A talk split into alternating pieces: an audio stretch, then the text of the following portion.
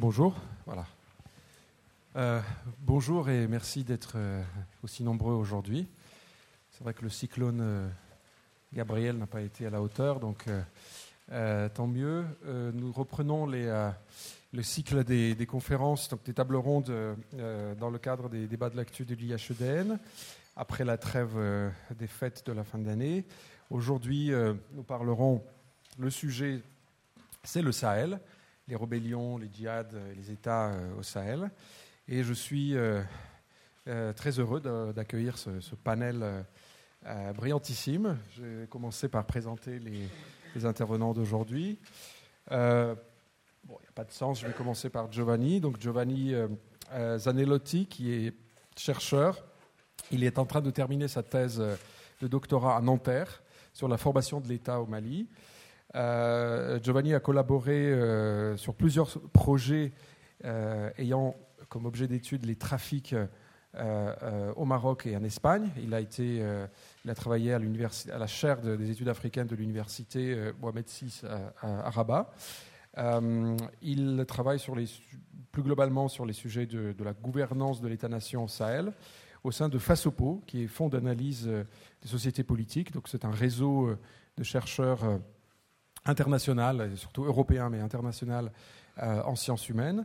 Euh, il a également travaillé euh, avec l'AFD euh, et à l'UNICRI, qui est l'Institut de recherche sur la criminalité et la justice de, l'ONU. Nicolas Normand, à ma droite, qui est ancien diplomate. il a fait je ne sais pas combien d'années tu as fait au sein du Quai d'Orsay, une trentaine d'années peut-être, entre Washington, Pretoria, Brazzaville, euh, Bamako, euh, Dakar. J'oublie certainement. Euh, notamment, il a été ambassadeur dans les trois, quatre, trois, derniers pays. Nicolas Normand est également ancien directeur adjoint de, l'IHEDN. il était chargé notamment de relations extérieures de l'Institut. Euh, euh, aujourd'hui, euh, Nicolas s'occupe, donc il est juge assesseur à la, à la Cour nationale du droit d'asile. Il est coprésident de l'association Les Amis du Mali et il a publié récemment un livre, Le Grand Livre d'Afrique, Chaos ou Émergence au sud du Sahara, en 2018, à la fin de l'année 2018 chez Erol. Euh, il a également écrit un article euh, sur le Sahel peut-il retrouver la paix dans la revue Commentaire, numéro 164, automne-hiver 2018-2019. Euh, Denis Tulle, qui est chercheur à, l'IRSEM, donc juste à côté. Denis est allemand, il a fait sa thèse à l'université de Hambourg. il a rejoint l'IRSEM en 2017. Avant ça, il s'occupait de de l'Afrique euh, à Berlin euh, à la fondation euh, des études de relations extérieures, SVP, plus connu sous le sigle de SVP. Denis va régulièrement en Afrique occidentale et, au Sahel. Il part bientôt en mission au Mali, en mission d'études évidemment. Jean-François Bayard, euh, que vous certainement euh, connaissez tous ou au moins entendu parler de lui. Euh, alors Jean-François Bayard est l'un des chercheurs les plus connus sur, les études africaines en France. il a été directeur du, du CERI.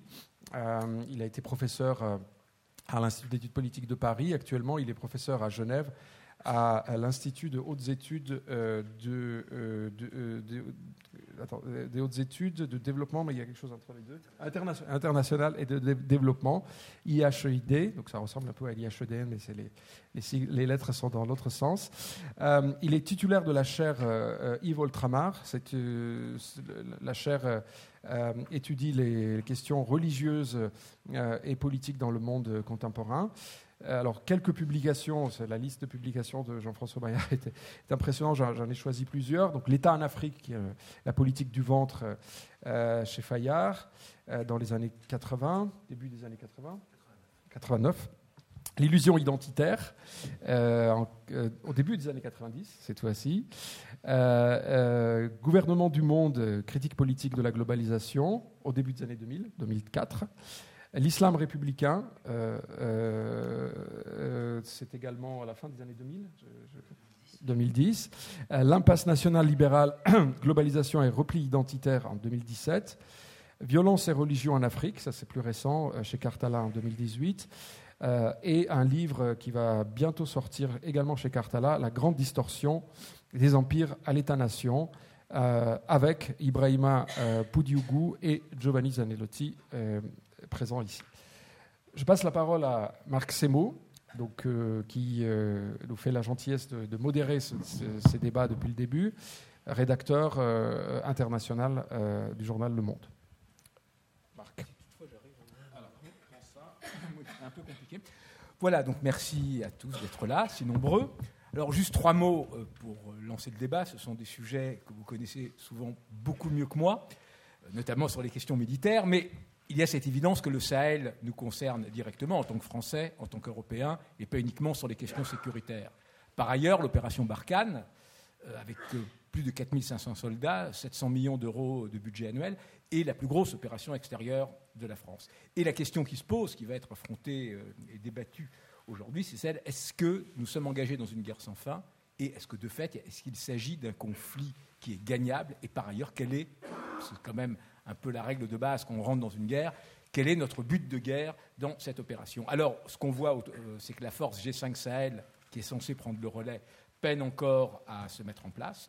Donc, euh, ce sont ces questions qu'on va évoquer. Aussi le fait que, par exemple, au Mali, euh, les troubles gagnent aussi, par exemple, maintenant le centre du Mali. Le général Bruno Guibert, dans nos colonnes, à, à ma consoeur Nathalie Guibert, il n'y a aucun lien de parenté, disait que la solution ne peut pas être militaire. Et je pense que c'est autour de ça que nous allons parler. Donc je donne la parole d'abord à Jean-François Bayard. Alors en demandant à chacun des intervenants de ne pas parler plus de 10 minutes, de telle sorte que nous puissions faire un second tour de table avant de vous laisser la parole à vous pour des questions. Merci beaucoup, euh, Marc.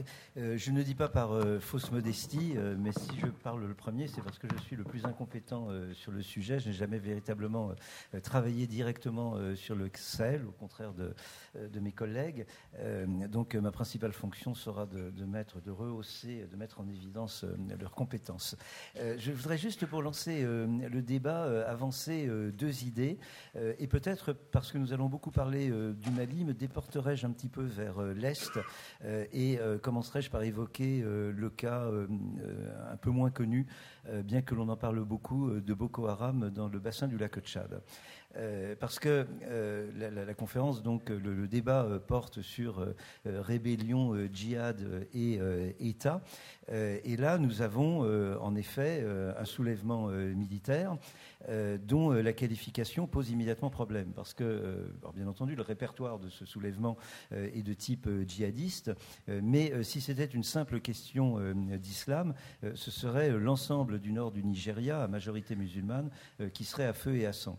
Or, si vous regardez une carte, il y en a pas mal sur Internet, localisant les violences liées je, précise bien, liées euh, à l'insurrection euh, de Boko Haram, euh, on voit qu'elles sont concentrées essentiellement dans le nord-est du Nigeria et plus précisément à la frontière.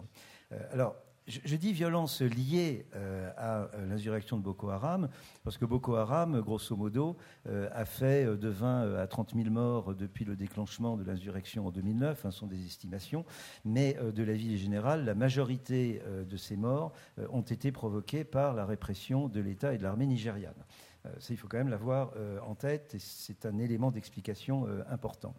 Euh, ensuite, euh, Boko Haram, euh, me semble-t-il, plutôt que d'être un phénomène islamique ou en même temps d'être un phénomène islamique, renvoie à une économie politique précise qui est celle de la frontière.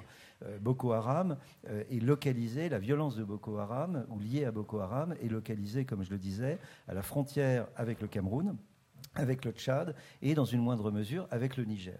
Et je pense qu'il faut mettre euh, Boko Haram en corrélation avec toute une série de phénomènes euh, qui dominent euh, la zone, à vrai dire depuis des décennies, mais essentiellement depuis les années 1980, qui renvoient bien entendu aux effets sociaux de l'ajustement des, des, programmes d'ajustement structurel dans les années 1980, mais qui renvoient également au phénomène des rébellions qui ont parcouru le Tchad depuis, au fond, l'indépendance du Tchad depuis les années 1960, avec une intensification à partir des années 1970-1980. Donc un phénomène récurrent de rébellion. le phénomène de déflatement de l'armée tchadienne à une ou deux reprises, notamment après la, chute de, de Abré. et, puis le phénomène également euh, des coupeurs de route et de ce que l'on appelle euh, dans le nord du Cameroun euh, les douaniers combattants. Il est tout à fait frappant d'ailleurs de voir que l'arme de Boko Haram est la même que celle des contrebandiers, c'est la moto, la moto japonaise qui permet de circuler en dehors des routes plus ou moins contrôlées par les forces de l'ordre. Nous n'avons pas le temps de rentrer dans le détail, euh, mais euh, je crois que Boko Haram s'explique beaucoup plus par euh, cette économie politique qui porte sur le commerce transfrontalier de toute une série de biens, le pétrole, le natron, le poisson, etc. etc. Boko Haram renvoie également à une insurrection sociale de la part d'une masse populaire, et notamment d'une masse populaire d'origine servile. Le, nord du Nigeria était une grande région esclavagiste euh, au XIXe siècle. Euh, une révolte, une, une insurrection euh, sociale de gens qui ont été des grands perdants sans doute de la colonisation, mais en tout cas de l'État post-colonial, et également peut-être le particularisme politique d'un État, celui du Bornou, qui n'a jamais été conquis euh, par le grand djihad euh, du début du XIXe siècle, euh, qui a été absorbé par le Grand Nord du Sardona Amadou Bello dans les années 1950, mais qui a toujours gardé son quant à soi par rapport à la dominance de, Sokoto, de Kano, de Katsina, des grandes villes Haoussa du nord-ouest ou du nord-centre du Nigeria. Euh, il y a également euh, euh, un, État fédéré qui est ensanglanté par Boko Haram et qui est légèrement décentré par rapport à celui de la frontière. C'est l'État du plateau. Euh, et là, je crois que euh, la question euh, foncière est absolument essentielle et met aux prises, d'une part, des settlers, des, colons Haossa musulmans, et d'autre part, des peuples autochtones qui sont confrontés à cette colonisation agraire. Et je crois que l'enjeu agraire est extrêmement important, une chose d'ailleurs qui est confirmée par les Shebabs à l'autre bout du continent, au Kenya. Alors, ce que je veux dire par là, c'est que ce que nous appelons le djihadisme est beaucoup plus la mise en forme religieuse de mouvements euh, sociaux, de soulèvements sociaux, qui renvoient euh, à des histoires de terroir historique. Et je crois que cette grille d'analyse, nous y reviendrons sans doute tout à l'heure, est extrêmement pertinente également à propos du djihadisme ou de, des, mouvements sociaux et politiques d'orientation religieuse dans le nord du Mali, mais également de plus en plus dans le centre du Mali et au Burkina Faso. Question agraire, euh, question sociale, euh, notamment euh, des jeunes, question de l'économie frontalière, toute une série de, phénomènes politiques dont l'architecture renvoie plus à des terroirs historiques. Ce qui me fait prendre mes distances par rapport à une notion qui a été très en vogue dans les doctrines politiques et militaires d'un certain, certain, nombre d'États occidentaux, dont la France, la notion d'arc de crise. Euh, qui irait, euh, qui courrait de l'Afghanistan à la Mauritanie, ça, ça me semble être une très mauvaise grille de lecture. Le deuxième point que je voudrais euh, jeter en pâture au, débat, beaucoup plus brièvement, c'est que nous devons admettre que la guerre n'est pas forcément le signe de la faiblesse ou de la faillite d'un État. La guerre peut être un mode de formation et un mode de régulation de l'État. Et après tout, euh, c'est comme cela que l'État euh, s'est produit euh, au Tchad depuis l'indépendance. Est-ce que l'on peut véritablement parler d'État faible à propos d'Idriss Déby? Tout dépend du point de vue que l'on se, où l'on se place. Hein. mais du point de vue d'Idriss Déby, l'État tchadien n'est pas véritablement faible, et c'est notamment un État militarisé que l'on courtise euh, ou qui se courtise lui-même euh, pour euh, intervenir en Centrafrique ou au Mali. par exemple. Et le Tchad aujourd'hui est un État qui mène sa barque géopolitique, comme l'on dit, de manière autonome et en tenant la dragée haute à la communauté internationale dans le domaine financier, voire à son allié privilégié, la France. Et je crois que l'exemple du Tchad est tout à fait paradigmatique. La guerre, y compris la guerre civile, peut être un moyen, un mode de reproduction de l'État, car cette guerre, d'ailleurs, ne, ne porte jamais ou quasiment jamais sur l'unité de l'État. Même au Mali, euh, le, mirage de l'Azawad euh, est plus, me semble-t-il, mais euh, mes collègues me contrediront peut-être, un mode de négociation avec le pouvoir central qu'une revendication véritablement crédible d'indépendance du nord du Mali par rapport à Bamako. Donc je crois qu'il faut garder à l'esprit cette idée, certes déplaisante, et aux antipodes de la logorée sur la bonne gouvernance, etc., tout ce discours que nous connaissons bien, il faut admettre que la guerre peut être un mode de formation de l'État. Et après tout, euh, si nous considérons euh, l'histoire du continent européen, euh, eh bien, nous voyons que l'Afrique est décidément un continent comme les autres. Merci Jean-François. Alors, effectivement, la question est stimulante, au-delà même de l'Afrique. Mais alors, je vais maintenant donner la parole à Denis Tull pour. et, en, et en te félicitant d'avoir tenu le délai. 10 minutes.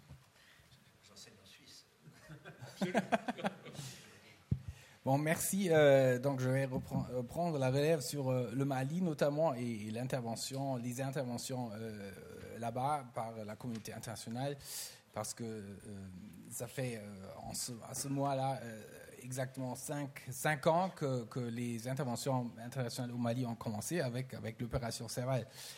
Euh, évidemment, on peut peut-être être poser la, question un peu hérétique. Pourquoi est-ce qu'il y a cet engagement qui est très très important de cette communauté euh, au Mali?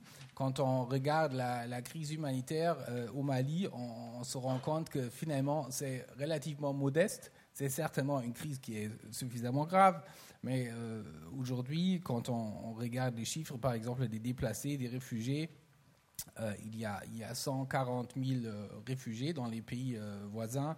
Il y a 50 000 déplacés au Mali. C'est certes grave, mais c'est rien en comparaison avec la République centrafricaine, avec, avec le Sud-Soudan ou encore avec le Cameroun, dont on parle très très peu en France, alors que, par exemple, dans les, dans les, seulement dans les dans les régions anglophones, aujourd'hui, il y a 450 000 euh, déplacés. Euh, alors, c'est dix fois plus euh, qu'au Mali.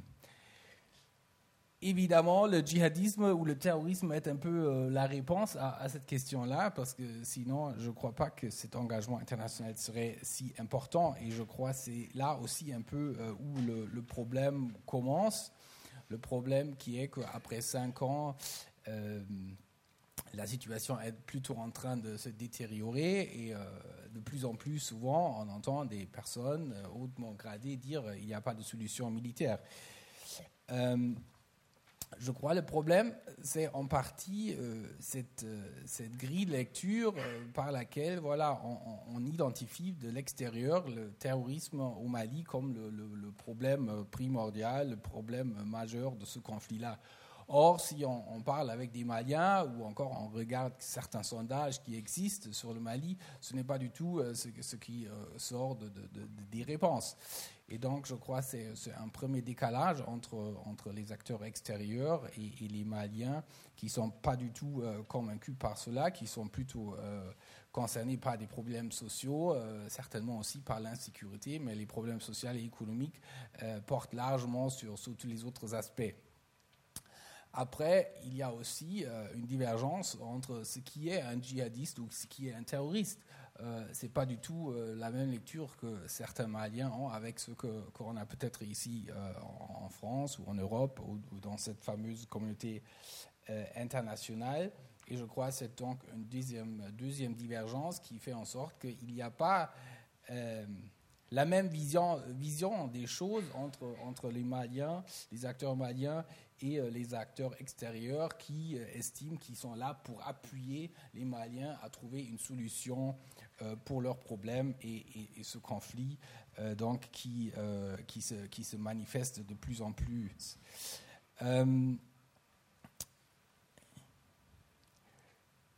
Et donc, ça nous renvoie aussi à cette fameuse question de négociation euh, qui, est, très controversée, euh, qui est, beaucoup discutée au Mali et ailleurs. Est-ce qu'il faudrait négocier avec, les acteurs djihadistes ou pas? Euh, Je ne suis pas un expert de la matière, mais ce qui est sûr, c'est qu'au Mali, la lecture est quand même un peu, un peu différente. Et, et par contre, il y a aussi beaucoup de Maliens qui disent bah, nous, on ne peut pas négocier, pas véritablement, parce que l'Occident nous ne permet pas de négocier.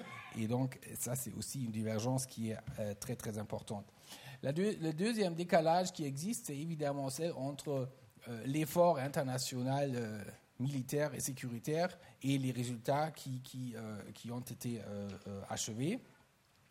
Je crois tout le monde peut être d'accord avec le constat que que le primat euh, sécuritaire et militaire aujourd'hui euh, euh, dirige, domine l'approche internationale au Mali. On le voit avec donc, le dispositif de la MINUSMA qui a quand même une force de, de 12 000 personnes, avec Barkhane évidemment, avec deux missions de l'Union européenne qui sont, censées de, renforcer les soi-disant capacités de, l'armée et de l'État de l'appareil sécuritaire au Mali. Et euh, donc EUTM et ECAP, il y a aussi euh, évidemment le G5, la force conjointe, dont on parle beaucoup. Et comme l'a dit M. Zemo, il n'y a pas de solution militaire. Cela a été dit et je, n'ai jamais rencontré quelqu'un qui a dit le contraire. au contraire, les militaires souvent dénoncent le fait qu'il y, y, a trop de militaires, il y a trop de bon, je c'est pas le mot de militarisme qui est évoqué, mais c'est un constat qui est quand même très très répandu. Euh, un, officier occidental me disait un, jour à Bamako, euh, "We lead by security." Donc nous avançons d'abord les solutions militaires. Il revenait juste de l'Afghanistan, d'un séjour en Afghanistan, et il disait, parce que quand j'ai posé la question, mais pourquoi Il me disait, bah parce que c'est la chose la plus facile à faire. C'est peut-être moins compliqué de se, de se, pencher sur des questions qui sont aussi très politiques, qui sont très complexes. Et donc, l'approche militaire, euh, selon cette vue-là, serait peut-être euh, euh, plus, plus directe et peut-être pour cette raison-là plus, euh, plus populaire. Euh, mais ce qui est aussi vrai, c'est que cette approche euh, écarte un peu donc tous les autres questions et, aspects, et les autres aspects qui, qui, qui qu'on peut, qu'on peut voir au Mali. Donc, j'ai soulevé les questions économiques, sociales, mais aussi une grande frustration, je dirais, des, des citoyens maliens avec leur propre État. Je crois qu'il y a des, attentes toujours énormes envers l'État dans, une grosse euh, majorité de la population, mais cet État-là ne démontre pas son utilité. Au contraire, et je crois dans la région de Mopti, on le voit très bien, il y a donc euh, beaucoup, de, beaucoup de répression, beaucoup de beaucoup de violence aussi contre, contre des, des communautés euh, civiles ou contre certains, et donc ce qui euh, renforce un peu euh, aussi ce que certains appellent cette révolte sociale qui se déroulerait au, au, centre du Mali. Et cela c'est juste pour, euh, pour dire, donc, il, faudrait certainement réfléchir euh, comment on peut euh, peaufiner cette approche internationale, comment la rendre plus complexe, parce qu'au final,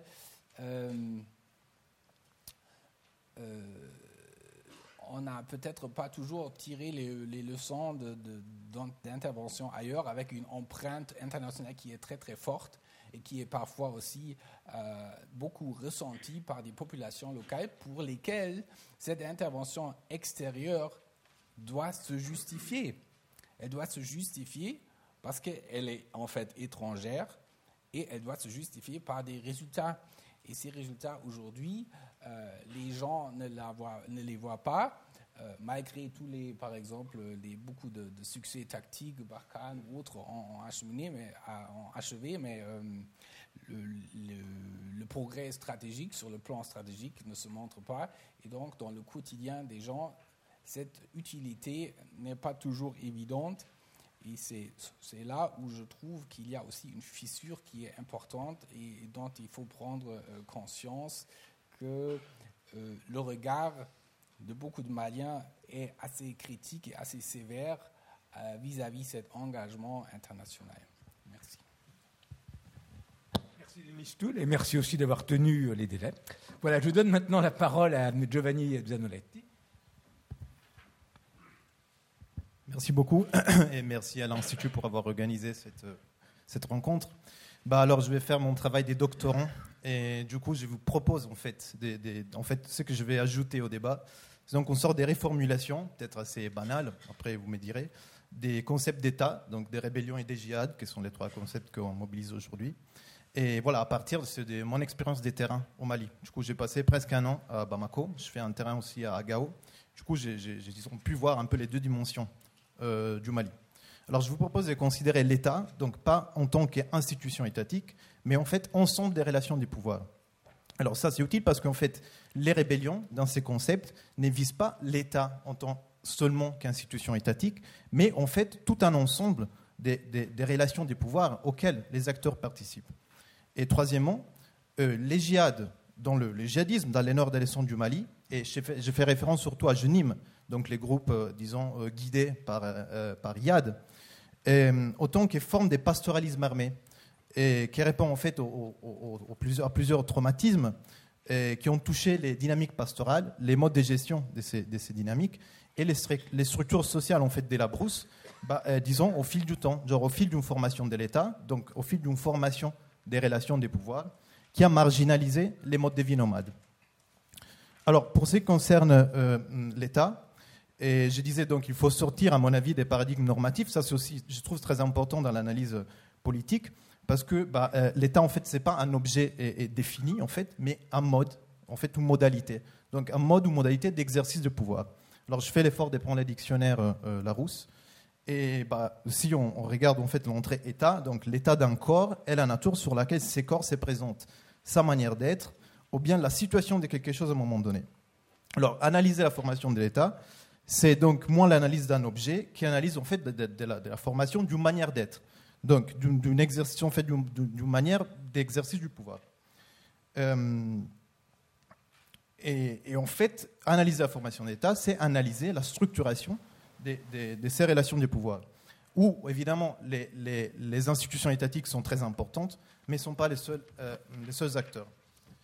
Euh, en fait, ces nuances, ce n'est pas juste une élucubration, mais a des implications parce qu'en fait, ça nous permet de reformuler les, en fait, les concepts où ces rébellions euh, au Sahel et surtout au Mali en fait, s'inscrivent. les groupes armés qui ont émergé en 2012 au Mali, en fait, agissent aussi bien contre les forces étatiques que contre d'autres rebelles. Alors, en fait, ils ne visent pas quel État. En fait, ils visent un État dans le sens où ils visent une, certaine structuration des relations des pouvoirs. et ces rébellions, en fait, qu'est-ce qu'ils cherchent À mon avis, ils cherchent en fait de réaxer les réactions du pouvoir, non seulement en fait entre centre et périphérie, et ça, euh, ça, ça, découpe un peu, ça recoupe un peu les propos qui ont déjà été, été faits, mais en fait réaxer les relations entre acteurs qui sont de moins en moins périphériques, mais en fait et qui sont plus intégrés dans l'économie nationale. Alors, euh, la rébellion de Mali de 2012 en fait s'inscrit dans une histoire longue en fait euh, des, des transformations des modes de production, et là on revient à l'économie politique où en fait l'État colonial et l'État malien ont favorisé en fait des, des, modes de vie qui étaient liés aux activités agricoles et, disons à la sédentarité, au détriment de, des modes de vie qui étaient, euh, ceux des nomades. Alors je caricature un peu, je force un peu peut-être, mais la formation de l'État au Mali, peut-être, on peut la résumer à, en fait à un processus des mobilisations du répertoire mandé ou bambara historique et, qui a été réinventé à partir de l'idéalisation de l'Empire du Mali, du Moyen-Âge, l'Empire du Mali de Sunjata Keita. Alors ces répertoires au Mali sont très présents, en fait, même dans les dialogues avec les gens. Et en fait, cette mobilisation a des implications super importantes parce que, en fait, définit un système de pouvoir qui ne marginalise pas, disons, des ethnies, des communautés, donc ne marginalise pas les Touaregs, les Peuls ou les Arabes autant que tels, mais en fait marginalise des modes de vie. Et, justement marginalise les modes de vie des éleveurs transhumants. Et, qu'il faut rappeler aussi, étaient, disons, les modes de vie qui étaient les modèles dominants dans la, boucle du Niger avant la colonisation. Euh, alors c'est intéressant parce que, à mon avis, la trajectoire des rébellions au Mali, c'est la trajectoire en fait d'un changement de rébellion. En fait, si les refus de la malialité, donc Stato national, étaient, disons, l'élément fort dans les années 60, il n'est plus. Et parce que, en fait, les, rébellions d'aujourd'hui, en fait, c'est plutôt des rébellions, c'est plutôt une lutte armée qui est faite par des lignages qui sont de moins en moins nomades et, qui visent à renégocier, et ça ça, a déjà été dit aussi, en fait, leur place dans ces structures de pouvoir. Euh, alors, venons maintenant à la question du djihad, donc le troisième point. Le troisième point. les systèmes pastoraux, évidemment, a, changé sous l'impact de la formation stato-nationale, mais aussi des ressources de l'illicite, on, pourra euh, parler peut-être après. Et, donc, en fait, le réinvestissement des, ressources de l'illicite euh, a, eu lieu aussi dans l'achat de bétail, notamment par les acteurs du Nord. Et, cette augmentation du cheptel, et, d'ailleurs j'ai récupéré la notion d'économie politique, commande euh, en fait d'élargir les espaces de pâturage, mais aussi de créer un nouveau système de gestion. Euh, et c'est très important, ces systèmes de gestion, parce que la mobilité et la transhumance en milieu nomade sont des répertoires structurants, en fait, sont des répertoires politiques. Alors, la mobilité pastorale est particulière parce qu'elle est axée sur les mouvements des dispersions euh, euh, au printemps, en fait, quand les pâturages sont secs, et les mouvements des groupements en automne. Donc, en fait, euh, un des buts des institutions pastorales nomades, c'est donc de régler ces deux mouvements, qui sont des mouvements évidemment super importants parce qu'ils impliquent énormément des bétails et énormément des, lignages pastoraux liés à ces, bétails. Alors, les djihadismes dans les zones pastorales du centre et du nord du Mali constituent, à mon avis, une des réponses à la dislocation de ces institutions pastorales, qui réglaient en brousse ces mouvements de dispersion et groupement. Et euh, une de ces institutions, à mon avis la plus importante, c'est l'institution du confiage. Alors, le confiage est l'acte de confier du bétail à quelqu'un d'autre, c'est-à-dire à notre groupe de bergers, à notre lignage et est très important parce qu'il est chargé d'implications politiques et génère en fait les deux catégories, des patrons et des clients. Et, toutes les contraintes en fait politiques qui vont avec.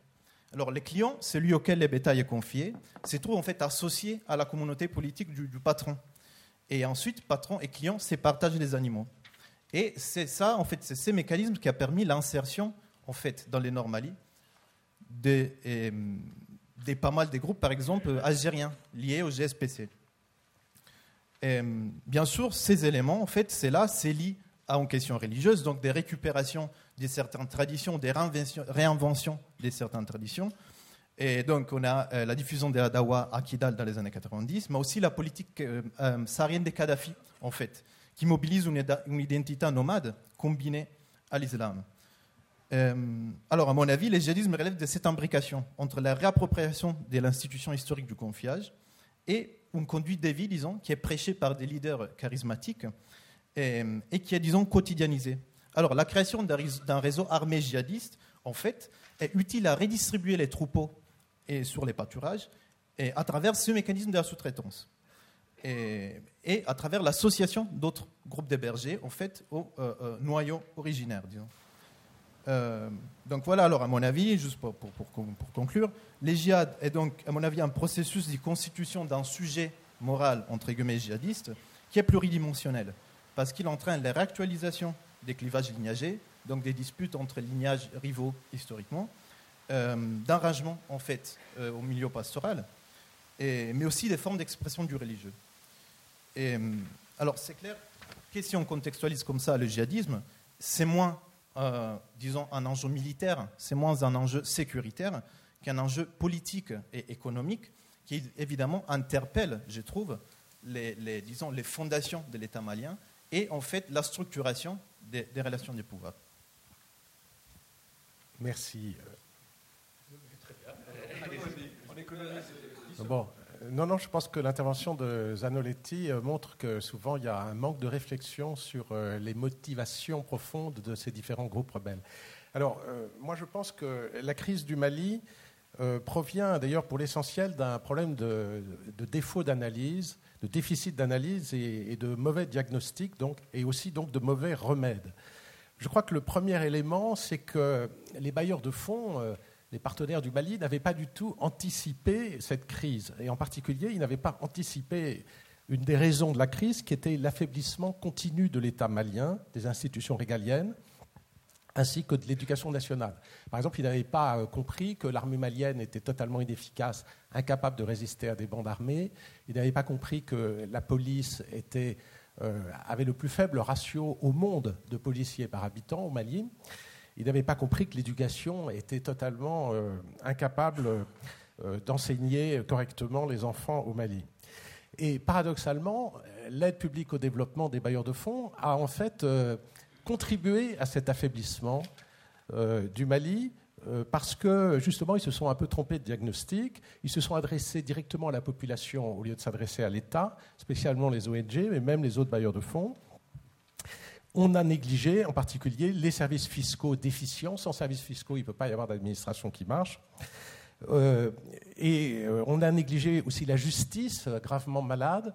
Or, notamment dans les questions pastorales, pour arbitrer les conflits entre les agriculteurs et les pasteurs nomades, la justice est fondamentale. La justice traditionnelle s'était dissoute, avait disparu. Euh, avec les, systèmes anciens qui ont, été dissous, et le système nouveau de la justice sur le modèle occidental français euh, n'était pas encore euh, performant, bien, au contraire, puisque les juges étaient généralement corrompus et achetés. De même, la démocratie s'était dévoyée. Et ceci n'a pas non plus été pris en compte, ni évidemment l'explosion démographique, puisqu'il n'y avait aucun, aucune action sur le planning familial. La deuxième erreur de diagnostic, c'est quand la crise elle-même a éclaté. Euh, crise qui était triple en fait. C'était une crise séparatiste, une crise djihadiste et une crise de l'État malien qui s'est manifestée au même moment par un coup d'État à Bamako euh, du capitaine Sanogo. Et aussi une crise interne à l'armée malienne, puisqu'à la suite de ça, les, les bérets verts et les bérets rouges se sont affrontés. Alors, le, le principe de l'intervention française servale a ignoré en réalité ce diagnostic et a apporté des remèdes donc, qui étaient inadaptés, parce qu'on ne s'est pas interrogé sur les véritables motivations des séparatistes. On n'a pas compris que les Touaregs séparatistes étaient en réalité une petite minorité qui représentait l'aristocratie des Iphoras et qui euh, étaient séparatistes pour se défendre contre le tiers-État, la majorité, et leurs anciens esclaves, les, Touaregs noirs, les Bellas, euh, qui, euh, par la règle de la démocratie, prenaient le pouvoir. Déjà, la démocratie a le principe de l'égalité qui va contre ce système féodal, et ensuite la loi du nombre faisait que les, les nobles Iphoras perdaient le pouvoir, d'où l'idée de se euh, rétracter, de se séparer de Bamako pour conserver leur pouvoir. C'était la motivation probablement principale des séparatistes. De même, on n'a pas compris le phénomène djihadiste. On n'a pas su analyser les raisons différentes des trois principaux groupes djihadistes qui existaient à l'époque. Les Algériens d'ACMI, euh, l'ancien GSPC, euh, qui, eux, étaient des irréductibles du processus algérien de réconciliation. Euh, donc des, durs. Euh, euh, Yad Ghali, qui n'était pas du tout un dur, qui était quelqu'un qui, au moment de l'occupation au nord du Mali, a interdit les lapidations, toutes les, pratiques, barbares de la charia. Il a appliqué en réalité un djihadisme relativement soft. Et puis le Mujao, qui était en fait une scission d'Akmi, essentiellement par des Peuls et des Noirs africains, euh, des Noirs euh, souvent euh, déboutés de, visa et qui étaient récupérés par ACMI, ACMI ayant environ 160 millions d'euros à dépenser, reçu des rançons après les prises d'otages. Alors, l'erreur stratégique a été aussi de considérer qu'il y avait des bons et des mauvais groupes armés, qu'il y avait des terroristes et des politiques, tous les djihadistes n'étaient pas des terroristes à l'époque. Et, euh, les groupes euh, séparatistes n'étaient pas non plus réellement des groupes politiques. Et le fait de s'appuyer sur le MNLA a eu des conséquences tout à fait désastreuses, à mon avis. Les remèdes ont été donc contestables aussi, puisque le principe de l'accord d'Alger, c'était d'avoir un accord avec des groupes armés minoritaires à qui on accordait l'impunité. Cette impunité a suscité des désirs de vengeance euh, de la part des victimes de, leurs exactions. Il y a eu aussi une sorte de prime au recours à la violence, un syndicalisme de la Kalachnikov qui a créé un ressentiment dans les autres communautés, notamment la majorité Sonrail. Frustration des autres communautés qui sont incitées donc à prendre les armes. Aussi le fait que le désarmement soit différé à la fin du processus, puisque actuellement il est pratiquement à peine euh, commencé. Donc pendant des années, on a vu des groupes minoritaires blancs, touaregs et arabes euh, se balader armés dans une zone où souvent, euh, dans l'histoire ancienne, c'était déjà des, prédateurs des populations sédentaires.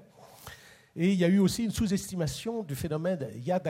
L'accord d'Alger voulait marginaliser Yad il n'a pas été marginalisé, au contraire, je pense qu'il a récupéré à son profit un certain nombre de frustrations. Aussi, l'accord d'Alger n'a pas traité le problème euh, du conflit entre le tiers-État Touareg des Imrad et les Iforas. Il y a eu non-traitement de ce conflit. Et puis enfin, euh, l'accord d'Alger propose une régionalisation excessive avec une élection directe au suffrage universel des présidents des cinq régions. C'est un éclatement euh, programmé du Mali euh, si c'était mis en place. Alors sur les remèdes pour sortir de cette crise, je pense que j'attendrai mon deuxième tour de parole peut-être pour ne pas dépasser mon temps de parole. Merci. Tout le, monde a été, tout le monde a été exemplaire. Donc on va faire un second tour de table. Je voyais que Jean-François Bayard prenait plein de notes sur les diverses interventions. Donc voilà, là, à peu près cinq minutes pour euh, chacun. En tout cas, les interventions ont prouvé que tu avais eu raison de me passer la parole en premier, parce qu'elles ont apporté des éléments tout à fait euh, importants. Euh, un, petit peu en vrac, euh, par rapport à ce que disait Denis, il faut bien voir que le processus de négociation, c'est une prime aux mouvements armés. Et ça, on peut le, remarqué euh, au Mali, mais on l'a déjà observé euh, en RDC euh, ou en Angola à l'issue de la longue guerre civile. Si, vous voulez accéder à la table de négociation, il faut être entré dans la lutte armée et les forces qui sont restées, on va dire, pacifiques sont généralement marginalisées politiquement. donc ça, il me semble que c'est un premier problème. De, deuxième point, Denis a insisté, je suis entièrement d'accord avec lui, euh, sur la, demande d'État. Euh, trop souvent, on part de l'idée euh, que les Africains voilà, comprennent pas très bien ce que c'est qu'un État, que l'État est faible, qu'il est en, contradiction, en disjonction par rapport, entre guillemets, à la culture ou par rapport au phénomène de l'ethnicité, etc. Et on a tendance à sous-estimer la très forte demande étatique de la part des, acteurs africains, y compris de la part des combattants des mouvements armés dissidents. Euh, un, ouvrage de Louisa Lombard montre par exemple euh, à propos de la Centrafrique, qui est un cas un petit peu euh, entre guillemets aberrant, un cas limite, que les combattants de la CDK ou les combattants, que les anti-Balaka demandent essentiellement d'être intégrés à l'État, à son économie politique et également à ses forces armées.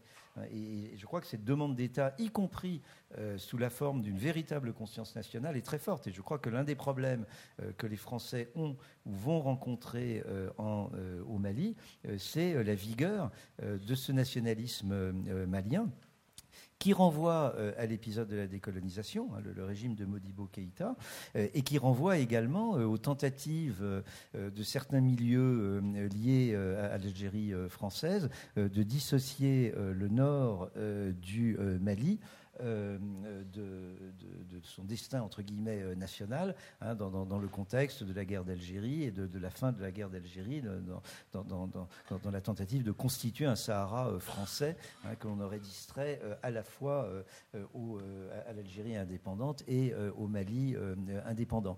Et naturellement, il y a une très très grande suspicion de la part de beaucoup de Maliens à l'encontre des agissements réels ou supposés de l'armée française ou des pouvoirs politiques français dans le contexte complotiste par ailleurs que nous connaissions euh, bien. Euh, le, problème du pastoralisme armé, euh, il est fondamental. Alors on peut évidemment euh, penser que c'est prendre la question du djihadisme par le petit bout de, la lorgnette, mais en contrepoint de l'intervention de Giovanni, je voudrais rappeler que le, bétail et l'exportation de viande constituent l'une des ressources majeures, non seulement du Mali ou du Niger, mais de, beaucoup de pays africains. Hein, l'exportation de bétail, par exemple somalien, euh, c'est un aspect euh, décisif euh, de la guerre civile dans ce pays depuis les années 1990. Le, pillage du bétail dans le nord de l'Ouganda par l'armée de Museveni ou l'embarquement du bétail par la Seleka en, Centrafrique, ça représente un enjeu financier absolument considérable. Et aujourd'hui, la possibilité d'exporter euh, du bétail élevé, par exemple, dans des ranchs euh, euh, au Niger ou au Mali, vers l'Algérie ou vers les pétromonarchies, c'est un enjeu économique et financier qu'il ne faut pas négliger.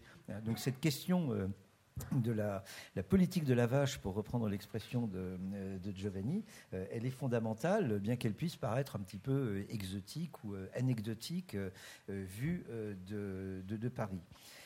Euh, pour finir, euh, euh, je, pense que le, Mali a été pris dans un effet de ciseau euh, entre, d'une part, euh, les programmes d'ajustement structurel euh, qui ont littéralement asséché la dépense publique dans les années, à partir des années 1980-1990, avec des éléments propres au, Mali.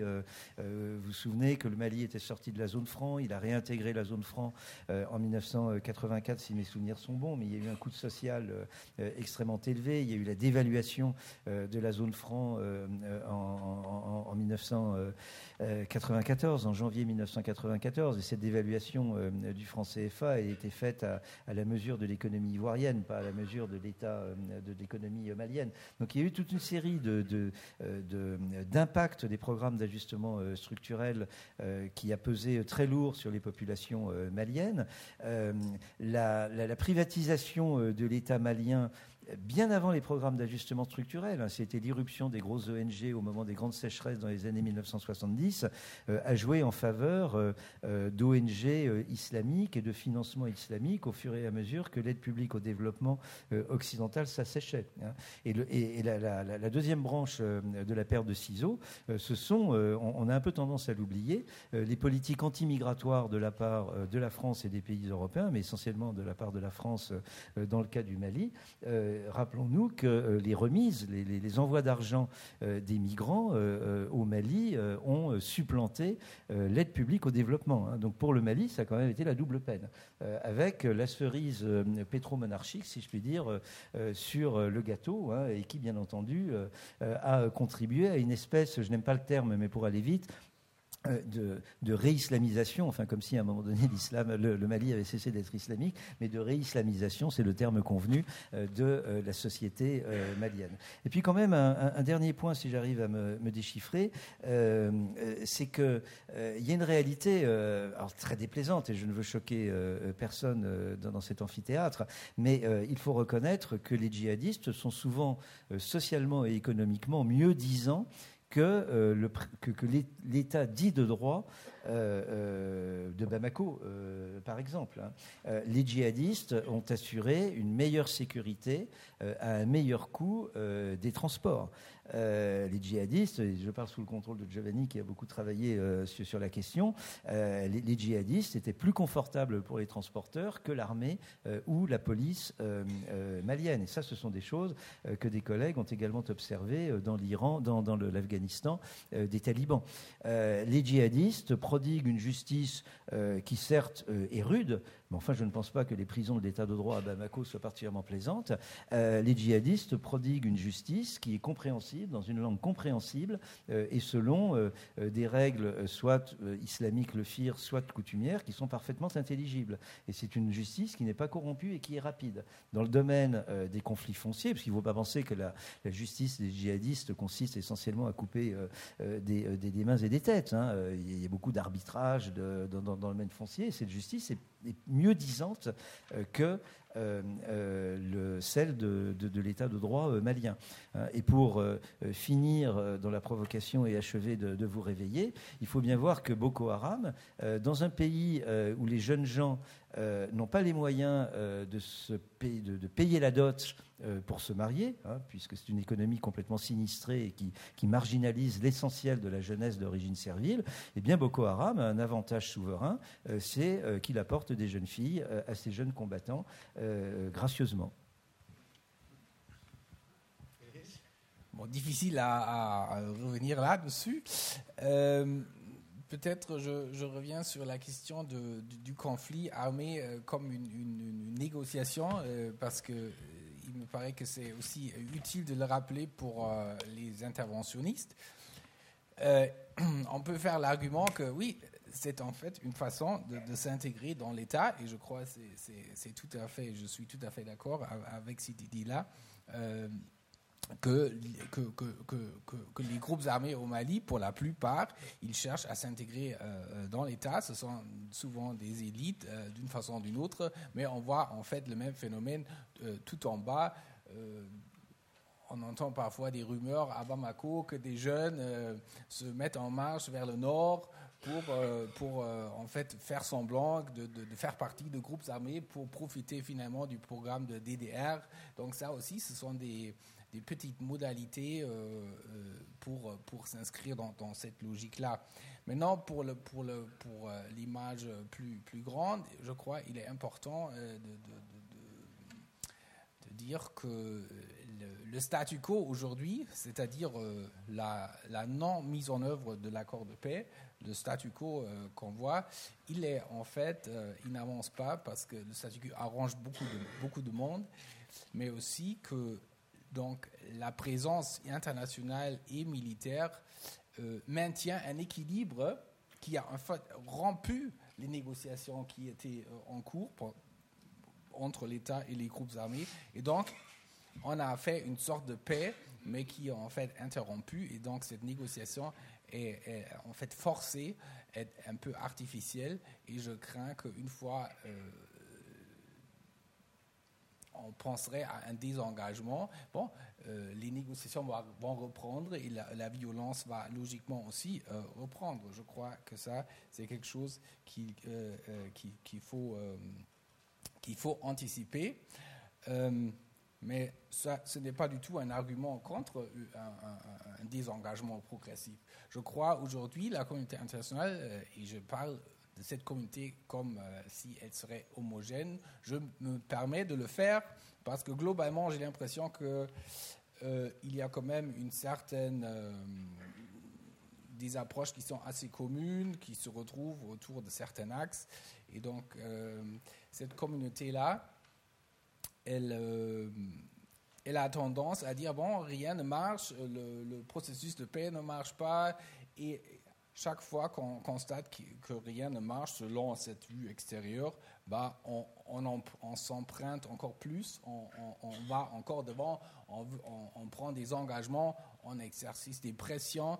Et je crois toute cette logique-là est bien compréhensible, mais elle a en fait un effet pervers et, euh, atteint en fait le contraire, parce qu'il y a un étouffement de, de, cet espace malien dans lequel euh, les acteurs maliens, armés ou politiques, euh, peuvent trouver des solutions et des arrangements et des, je ne sais pas si c'est un mot français, accommodation mutuelle. Euh, voilà. Et, et, et, parce qu'une chose est aussi sûre, il y a une énorme résilience de tous ces acteurs-là et euh, euh, ils ne vont pas disparaître euh, demain. Et donc, je crois, la voie des négociations, que ce soit dans ce cadre officiel ou informel, est probablement quelque chose qu'il faut envisager parce que, encore une fois, ce n'est pas les acteurs extérieurs qui vont finalement trouver une solution. Aujourd'hui, il y a des gens qui disent à la différence des, des, épisodes du passé, des conflits euh, euh, au nord du Mali, cette fois-ci, on a une grande internationalisation de cette situation, mais euh, le, résultat n'est pas forcément mieux que ça. Merci. Merci Denise. Giovanni? Merci. Je voulais juste rebondir très brièvement euh, sur l'intervention de M. Normand, notamment par rapport aux effets de la démocratisation et de la décentralisation des années 90 qui a généré, disons, ces problèmes et, disons, d'habitus euh, féodal, c'est-à-dire les nobles d'un temps bah, ont peur de perdre leur place vis-à-vis des, lignages en fait, qui, à l'époque, étaient subalternes et qui sont en train d'émerger. Alors évidemment, c'est un problème bah, très fort au Mali, à mon avis, c'est un problème structurel mais qui ne peut pas être, disons, appréhendé correctement sans analyser l'effet, et, bah, notamment des ressources de l'illicite sur la démocratie. Il ne faut pas oublier que les, premiers, disons, euh, les premiers épisodes de violence euh, euh, se déroulent juste après la fin de la rébellion des années 90. Donc en 1999 déjà, les anciens subalternes des Arabes Kunta commencent en fait à tuer leurs anciens patrons justement parce qu'ils ont la disponibilité de, plus d'argent, disons, pour s'acheter les armes, mais aussi pour s'acheter les, places au soleil dans la, politique de la décentralisation. C'est-à-dire les maires, les députés sont des figures qui sont de plus en plus importantes dans la détermination, des équilibres lignagés. On voit un autre éclatement des violences en 2003-2004, je me souviens correctement, notamment à cause de l'élection et du député de, de. Alors justement parce que les, anciens lignages dominants bah, prétendaient garder le privilège de choisir les députés, alors que bah, la manière que les subalternes avaient pour imposer, disons, leur nouvelle vision euh, euh, voilà, de, leur place dans la société, c'était de candidater un autre. Alors en 2002, euh, Oulmatali euh, gagne, et Oulmatali, c'est une figure très importante parce qu'il représente la branche des entrepreneurs, justement des Arabes du Tilemsi, c'est une région de, la région des qui ont investi à Bamako énormément, mais qui ont aussi financé pas mal des groupes armés, notamment le Moujao. Alors les Moujao étaient, certainement un mouvement euh, bah, euh, djihadiste, mais en fait, un des buts, disons, politiques du Moujao, c'était aussi de permettre, disons, que l'essor économique de ces lignages pouvait continuer. Et les TLMC sont devenus des acteurs économiques grâce, disons, à l'insertion dans les trafics bah, incontournables au Mali. Et on, peut les voir à Bamako. Alors, dans le secteur de, BTP, ils achètent énormément de maisons. Euh, dans les secteurs des transports, bah, ils possèdent 3 à 4 euh, compagnies de transport. Bah, D'ailleurs, c'est très visible à Bamako. Et, hum, et cette question, c'est lié aussi à la question de, la vache halal. Et là, je répondis sur ce que disait Jean-François. Alors, l'enjeu, euh, euh, disons, de, la vente euh, des viandes, bah, notamment aux pays qui consomment de la viande halal, donc Algérie et Arabie Saoudite, est très important. Parce que ces pays, bah, il y a, disons, dernièrement, une certaine mode, c'est-à-dire veut plus acheter en Argentine, ils préfèrent que la viande soit élaborée, soit travaillée dans des pays musulmans.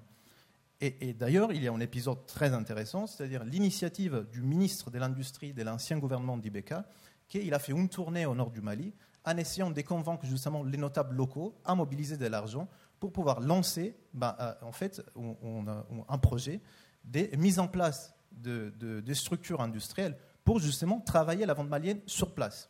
Et moi, je trouve que ça, c'est un enjeu super intéressant parce que ça représente je ne voudrais pas dire bah, une sortie de la crise malienne, mais ça indique que quelque chose bouge. C'est-à-dire, à mon avis, témoigne d'une volonté de réintégrer, disons, ces économies marginales, donc comme l'économie pastorale, mais aussi les gens qui, sont dans les trafics, dans une économie qui, en fait, pourrait être extrêmement bénéfique pour pas mal de gens au nord du Mali.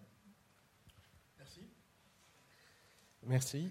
Euh, alors, on ne refait pas euh, l'histoire de 2012 ou de janvier 2013 avec l'intervention Serval, pour moi, il est clair que Serval aurait dû désarmer tous les groupes armés sans distinguer les bons et les mauvais groupes armés, soi-disant bons, soi-disant mauvais, euh, parce que euh, dans une démocratie, il faut euh, respecter le monopole de la force pour l'État. Et donc, c'était en réalité faire une ingérence assez grossière, sans analyse anthropologique préalable de surcroît, de vouloir favoriser certains groupes, les séparatistes, au détriment des autres groupes dits terroristes. Alors actuellement, euh, comment peut-on sortir de cette impasse? Est-ce que Barkhane peut être une solution? Alors, Barkhane se rencontre deux, deux types de difficultés aujourd'hui. C'est qu'en neutralisant les groupes djihadistes, Barkhane crée derrière elle un vide qui n'est pas occupé par l'administration malienne. Il n'y a pas un sous-préfet, un élu, un instituteur des projets économiques pour la population. Et donc cette population ou, cette région est de nouveau occupée rapidement par les djihadistes. Et donc c'est un travail de Sisyphe qui ne fonctionne pas. Le deuxième problème que rencontre Barkhane, il y en a beaucoup en fait, c'est que les djihadistes n'ont plus aujourd'hui des bases euh, identifiables, ils se sont dispersés dans la population parce que les, regroupements ont été attaqués, c'était la cible la plus facile. Aujourd'hui, les djihadistes fonctionnent comme une association euh, loi 1901 en France.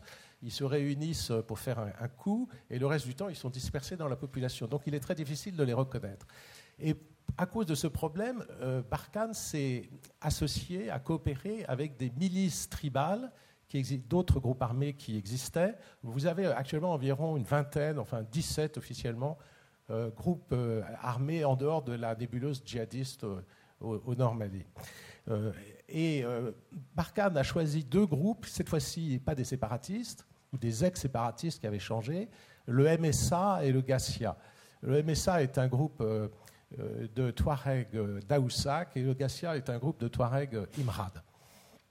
Et en fait, en s'associant à ces groupes qui disent qu'ils combattent les djihadistes, euh, en fait, euh, Barkhane se trouve instrumentalisé dans des conflits intercommunautaires parce que les Daoussaks sont en conflit avec les Peuls Tolébé sur les mêmes pâturages.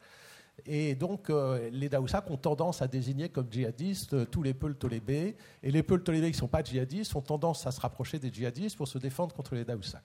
Donc, en fait, on, suscite du djihadisme euh, en voulant le combattre. Donc, il y a un effet contre-productif. Et en plus, Barkhane met en péril les populations parce qu'en s'associant à des milices Daoussaks, le MSA, c'est l'ensemble des Daoussaks qui se trouvent vulnérabilisés par rapport aux Peul Tolébé ou par rapport aux djihadistes. Et les djihadistes considèrent que tous les Daoussaks sont des collaborateurs euh, de Barkhane, euh, comme euh, comme le MSA considère que tous les Peuls sont des collaborateurs des djihadistes. On a un espèce d'effet d'amalgame qui met en fait en danger la population. Alors la leçon à tirer de ça est simple, c'est qu'il ne faut pas retirer Barkhane brusquement, parce qu'à ce moment-là, c'est le champ libre aux djihadistes on ne va pas avoir exactement un califat qui va s'instaurer parce que vous avez justement ces autres groupes non djihadistes qui vont se battre. Vous allez avoir une, situation complètement chaotique si Barkhane se retire. En revanche, il faut que Barkhane, qui se bat d'ailleurs beaucoup plus pour le Mali que pour la France, soit en retrait et il faut euh, que l'armée malienne soit en première ligne. Donc euh, il faut, non pas le G5 Sahel, à mon avis, ce n'est pas vraiment une solution adaptée, il faut que l'armée malienne soit entièrement refaite, reconstituée, euh, et soit en mesure euh, d'assurer euh, la partie lutte armée de la lutte anti-djihadiste. Deuxième point très important, il ne peut pas y avoir de solution sans l'Algérie. On voit bien que le point faible de la force conjointe du G5 Sahel, c'est le fait que l'Algérie n'en fait pas partie, c'est le fait qu'il n'y a pas de droit de suite en Algérie, et donc tous les djihadistes ou autres terroristes vont facilement se retrouver en Algérie euh, qui va être euh, un refuge pour eux, d'autant plus que l'Algérie est ambiguë depuis le début dans cette crise. Elle a soutenu Yad Aghali euh, longtemps, ses relations actuelles avec Yad Aghali restent ambiguës. donc l'Algérie, qui a une, armée considérable de plus de 500 000 hommes, avec un budget militaire de 10 milliards de dollars, est en mesure de régler le problème si elle veut. L'armée malienne, avec un budget de l'ordre de 300 millions de dollars, n'est pas en mesure de le régler l'armée algérienne est la clé, c'est la clé et la serrure, en quelque sorte, du problème djihadiste au nord du Mali. Troisièmement, il faut aussi prévoir un processus de réconciliation, comme ça a existé en Algérie, avec les djihadistes. Beaucoup de djihadistes ne sont pas idéologiquement parlant des djihadistes, ce sont simplement des gens qui ont trouvé là un emploi, ils ont, ils ont adhéré à des groupes armés, euh, souvent pour des raisons purement économiques, parce que ces groupes armés leur offraient un salaire, parce qu'il n'y avait pas d'autres débouchés. Euh, ou pour des raisons, euh, je l'ai dit, communautaires euh, diverses. Ils ne sont pas forcément des purs et durs du djihad armé. Et donc, une partie au moins d'entre eux, pas tous, mais une partie d'entre eux est récupérable à travers un processus de repentance, réconciliation, comme d'autres pays l'ont mis au point, y compris en Mauritanie d'ailleurs. Et quatrièmement, il faut évidemment traiter les causes profondes de la crise dont j'ai parlé tout à l'heure, c'est-à-dire reconstituer une justice qui, fonctionne. Ça veut dire que la France et les pays bailleurs de fonds doivent complètement changer leur mode d'intervention. Alors, on dit qu'on n'a pas de juge français à détacher sur place, mais il faut qu'à l'école nationale de la magistrature, il y ait une, section internationale de juges compétent pour aller aider les pays qui n'ont plus de justice. Il faut traiter sérieusement ce problème qui a été complètement négligé, euh, l'inexistence d'une justice efficace. Euh, et sinon, comme euh, l'a dit très justement Jean-François Bayard, la justice des djihadistes est beaucoup plus efficace actuellement que la justice de l'État. et les groupes djihadistes ont, dans d'autres domaines, un avantage comparatif par rapport à tous les autres groupes armés.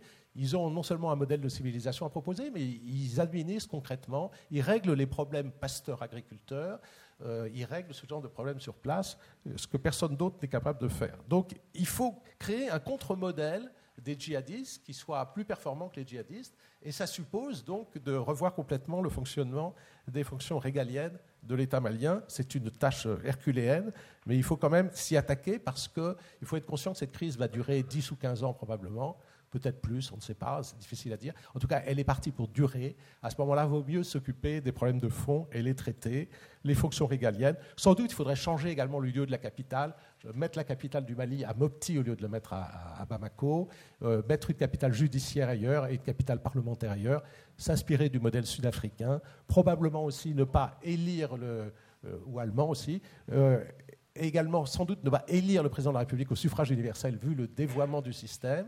Parce qu'actuellement, c'est un système qui crée du clientélisme. On peut se référer aux ouvrages de Jean-François Bayard. Les, élections présidentielles appartiennent à celui qui paye le plus et qui achète les voix.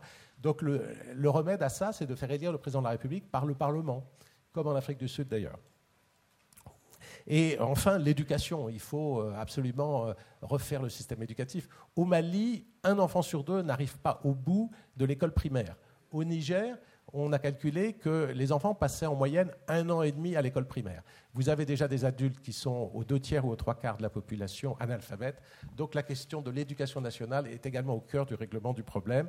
Et c'est aussi un moyen de lutter contre le djihadisme qui, lui, a des écoles coraniques euh, qui se multiplient partout dans les zones rurales euh, du Mali, du Niger et des autres pays de la région. Je vous remercie. Merci Nicolas Normand pour ces pistes stimulantes. Donc avant de vous passer la parole pour des questions, je voulais juste quand même redemander à nos intervenants, aux autres, euh, qui effectivement euh, n'ont pas parlé de la force des 5 Sahel, est-ce que vous partagez le jugement très pessimiste de Nicolas Normand euh, sur, les doutes sur la, force des 5 Sahel? Bah, absolument, la compétence en, en, moins, parce que vous connaissez mieux le sujet que moi-même. Moi, je suis quand même assez frappé de voir que la militarisation de la réponse à ce que l'on appelle le djihadiste euh, entraîne une aggravation du problème. Euh, regardez par exemple la manière dont le Kenya est intervenu en Somalie. L'effet de boomerang a été terrible puisque le terrorisme a frappé Mombasa et, Nairobi et que de surcroît, les Shebabs ont pu s'incruster dans la région, dans l'arrière-pays de Lamu, dans le contexte de la création du grand port de Lamu et du corridor vers le, Soudan et, et l'Éthiopie, euh, en jouant précisément de ce clivage foncier euh, entre les autochtones dont ils prennent la défense et euh, les settlers, notamment Kikuyu, supposés chrétiens qui colonisent la, zone. Hein. L'intervention au Nigeria du Tchad et du Cameroun s'est immédiatement traduite par des attentats dans ces deux pays qui jusqu'à présent avaient été à l'abri des agissements de, Boko euh, Haram. Hein. Euh, et euh, sur le terrain, les choses sont encore plus graves, puisque ce phénomène de milicianisation des sociétés, au Mali comme au, Cameroun, dans le nord du Cameroun, dramatise terriblement les choses. Hein. Donc je crois que la, réponse militaire a parfois pu apparaître nécessaire dans l'urgence. Ça a été le cas de, de, Serval. mais et, je crois que les militaires euh, le, savent euh, bien eux-mêmes et peut-être mieux que les civils, euh, naturellement, elle ne constitue pas une réponse. un mot également sur l'Algérie. soyons très francs, l'Algérie occupe dans la région la place qu'occupe le Pakistan dans celle de l'Asie du Sud. Hein. Il y a une très très grande ambivalence de la part de l'Algérie, qui d'une part a quand même externalisé son problème djihadiste au début des années 2000 2000 vers le nord du Mali. une Algérie dont la, lutte nationale, on l'a un peu oublié, mais la, lutte nationale algérienne s'est aussi passée dans le nord du Mali à une époque où Modibo Keïta était donc le président nationaliste et était prêt à ouvrir son territoire à une nouvelle wilaya saharienne. Vous avez un certain Franz Fanon qui s'est rendu à Bamako pour négocier avec Modibo Keïta l'ouverture de ce nouveau front. Et vous avez un certain Bouteflika, oui, vous avez un certain Bouteflika qui a, passé quelque temps dans le nord du Mali. On, dit en Algérie Boutef le malien. Enfin, c'est, donc il y a, une, une, imbrication et je crois que le L'attitude de l'Algérie, euh, qui a les moyens militaires euh, que Nicolas Normand a, rappelé, est pour le moins euh, ambivalente.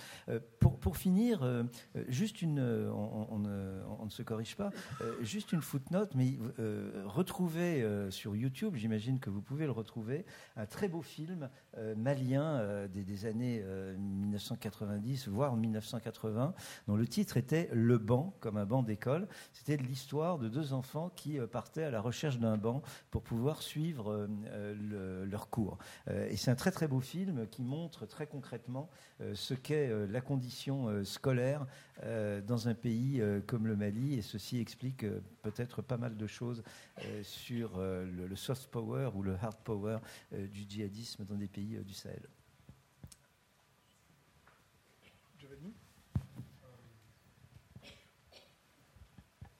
Euh, juste deux épisodes par rapport à la question de la, militarisation. Alors, par rapport à, Daoussak Tolébé, il faut se rappeler qu'en fait, un des moments où, les, violences ont réclaté de nouveau à la fin des années 90 et, au début des années 2000, c'est justement à cause de l'incorporation dans, dans l'armée malienne des anciens combattants Touareg, notamment Daoussak.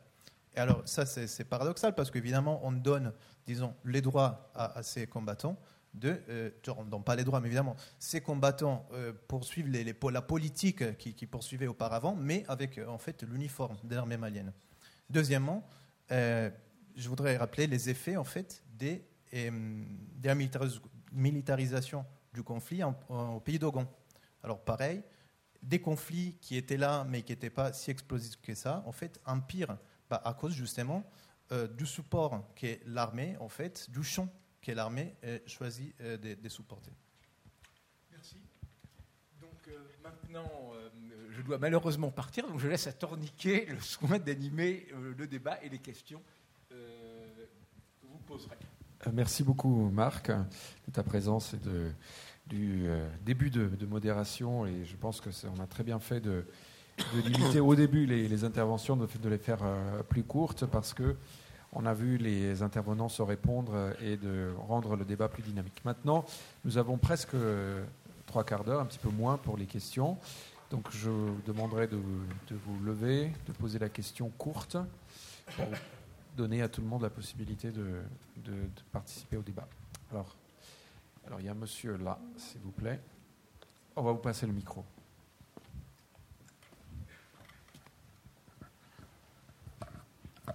Merci, monsieur le, modérateur, et merci euh, aux intervenants. Je suis le colonel Hassan Saoudi, je suis euh, à l'Institut royal des études stratégiques du Maroc. Et c'est à ce titre-là que j'interviens, pas pour, poser des questions, mais pour euh, faire le constat que nous pensons être un peu plus près de la réalité au sud. c'est très important de dire la vérité. Oui, mais bon, il faut quand même rétablir certaines choses. Euh, nous avons eu la chance aussi, euh, dans notre institut, d'explorer cette zone-là, à titre de chercheur, euh, dans la sécurité, évidemment, dans le développement. D'abord, pour répondre à, à M. Tull par rapport à Boko Haram. Boko Haram a changé de nom depuis plus de deux ans. C'est désormais l'État islamique pour l'Afrique de l'Ouest depuis qu'il a euh, prêté allégeance à l'État islamique. Il faut le noter. Et puis, en ce qui concerne le, Sahel, le Sahel, euh, je, ne vous apprends rien en vous disant qu'il y a eu une coalition terroriste qui s'est faite depuis deux ans. C'est le groupe de soutien à l'islam et aux musulmans qui, a, fédéré quatre mouvements. aussi bien, et, qui est d'obédience Al-Qaïda, euh, avec ACMI, les, les Mujahideen, l'Ansar et la, la qui est comme une organisation terroriste Pearl. Et donc, c'est une nouveauté qui est, qui est euh, pour répondre au G5 Sahel. Il faut le retenir, c'est très important. Et puis, euh, évidemment, l'État islamique n'est pas absent dans cette zone-là. Le groupe État islamique, le groupe islamique dans le Grand Sahara a prêté allégeance à, à l'État islamique. Et donc c'est un changement stratégique territorial qui s'est occupé. On parle de rébellion, nous n'avons pas la même culture, la, même appréciation. Nous sommes devant un terrorisme international régionalisé. C'est ça, les, gens qui pensent le contraire, je pense qu'il faut qu'ils aillent sur le terrain pour s'en rendre compte. Pourquoi? Parce que euh, Iyad Gali, euh, Gali qui a, qui a pris cette, euh, cette coalition-là, fait du combat, mais il fait du smart power. Songez qu'il fait des forages depuis dans les zones grises qu'ils occupent, qu'il rafistole des écoles. Et donc il prend la place de l'État et en même temps il joue le rôle de l'État par l'impôt sur la liberté de circulation, sur toute, toute, toute la, criminalité transnationale organisée. Ça, il faut, il faut, il faut le, prendre. Et évidemment, dernier point concernant euh, le l'exportation des modèles. Monsieur l'ambassadeur en a parlé. Euh, le droit coutumier existe au nord euh, du Mali et faire du prêt-à-porter judiciaire ou juridique me paraît un peu aller euh, ne, pas être dans la réalité. et donc nous sommes face à du terrorisme qui, a tous les attributs aussi bien des Nations Unies que de l'Union européenne. Pour ce qui est de la conflictualité, pour ce qui est des réponses, le G5 Sahel, vous l'avez dit, il tarde à se reconstituer, à se mettre en place. Faute de finances, on est en train de faire la quête un peu partout. La différence des formations par État, hormis le Tchad et la Mauritanie, qu'est-ce qu'il y a? C'est la même chose pour la, la force multinationale dans les Grands Lacs. Et songez que le Tchad et le Niger font partie de deux coalitions le G5 et la force multinationale. Est-ce qu'ils ont les capacités de le faire? Ça, c'est des enjeux stratégiques majeurs qui tardent à venir à bout. Et euh, dernier point, il ne faut pas oublier que toutes ces, stratégies ont un, volet euh, développement. Ils tardent évidemment à se mettre en place. Il y a des projets dans les cartons, malheureusement par faute de sécurisation, évidemment, par et les choses tardent. Mais il y a le volet développement qui fait partie euh, de ce développement. Et je vous remercie, c'était une mise au point. Merci. Donc, qui, qui veut réagir? Bon, c'est certain qu'il y a un aspect international, qu'il y a des affiliations, soit à l'État islamique, soit à Al-Qaïda. Euh, dans le Sahel, pour l'instant, c'est nettement en faveur d'Al-Qaïda. À part Boko Haram, qui se dit affiliés à l'État islamique.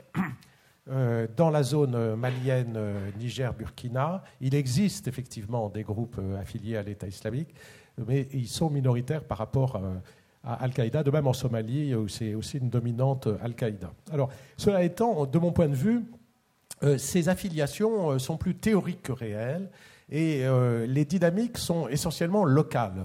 Là, j'ai peut-être un, petit désaccord avec vous là-dessus. Et j'ajouterais qu'il faut faire un distinguo aussi entre euh, le caractère terroriste de ces différents groupes. Je crois que le pire dans ce domaine, c'est Daesh euh, en Syrie et en Irak, et que Boko Haram en Afrique tient également le premier prix dans le domaine des horreurs et, et des violences et du nihilisme absolu. Euh, et que en second, je mettrai les Shebab qui font énormément de voitures explosives euh, qui tuent la population civile. Euh, et Boko Haram, lui, carrément, on voit des fillettes qui ont des ceintures d'explosifs qui se font exploser dans des marchés. Donc c'est la population civile qui est vraiment massacrée, des musulmans d'ailleurs. en revanche, au Mali, on n'a pas ce genre de phénomène, je voudrais le souligner. On est à la limite du terrorisme et de la guerre civile. En réalité, on n'est pas très clairement dans le terrorisme. Euh, il y a eu certes des attaques contre des hôtels et des bars à Bamako, mais ça visait des Occidentaux. Et les autres euh, attaques qu'on observe au Mali visent uniquement en réalité des militaires, soit les casques bleus qui ont eu plus de 100 morts euh, dans des attaques de ce type, soit Barkhane, soit des militaires maliens surtout. Et donc, et notamment le, PC de la force des 5 Sahel à Gao a été attaqué aussi. Donc, c'est plus une guerre civile quand on attaque des militaires et non pas des civils que du terrorisme. Euh, bon, alors euh, il faut nuancer un petit peu ceci, sans doute. Euh, c'est vrai qu'il y a des affiliations à Al-Qaïda et à l'État islamique, mais on est quand même un peu plus dans un phénomène de guerre civile, peut-être que de terrorisme, de mon point de vue. En fait, euh, ce n'est pas euh, Denis, mais moi-même qui euh, parlais de Boko Haram. En réalité, Boko Haram n'a jamais été l'appellation dont se réclamaient les combattants. Hein. Ils se réclamaient de la salafia, de la etc. Mais peu importe. Et, je, et sur ce qu'il faut voir, c'est le mouvement, l'insurrection sociale, et essayer de, la comprendre à la fois dans sa dimension religieuse et dans sa dimension économique, et, etc. Je partage entièrement l'analyse de Nicolas Normand euh, je, pense que nous sommes euh, devant un phénomène de, de, franchisation euh, et qu'il y a un effet d'opportunité et se réclamer de Daesh ou se réclamer de, d'Al-Qaïda, c'est accéder à une certaine, si je puis me permettre, une certaine respectabilité à, l'échelle globale. c'est montrer qu'on est quand même des gens sérieux, au, moins dans, dans, la pratique de, l'horreur et de l'attentat. c'est éventuellement espérer obtenir des soutiens financiers euh, ou des approvisionnements euh, en armes, euh, mais la, logique, les logiques sociales sous-jacentes à, ces mouvements sont pour l'essentiel locales.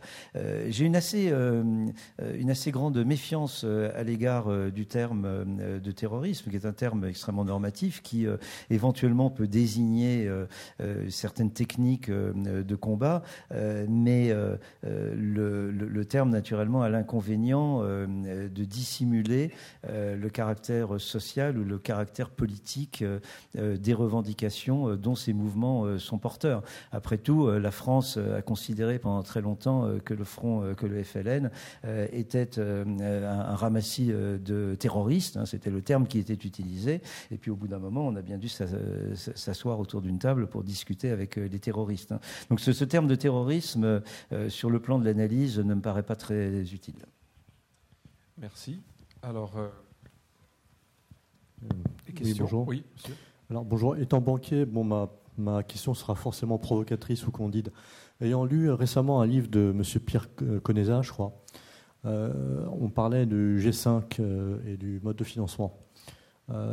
Peut-on pas trouver assez cocasse de retrouver en tête l'Arabie Saoudite en tant que contributeur avec plus de 100 millions, avec l'Union Européenne contribue 50 ou les États-Unis 60 millions? Je ne sais pas ce que vous en pensez. Merci. Écoutez, non, je, pense que c'est une bonne chose que l'Arabie Saoudite euh, finance pour 100 millions de dollars, c'est ce qu'ils ont annoncé, je crois, le G5 Sahel.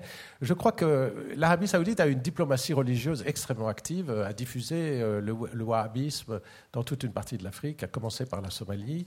Euh, il se trouve d'ailleurs que dans le nord du Mali, ce n'est pas le wahhabisme, mais c'est plutôt le, le tabli qui est répandu et que Yad Ghali lui-même a été converti par des prédicateurs pakistanais de la Jamaat Tabli.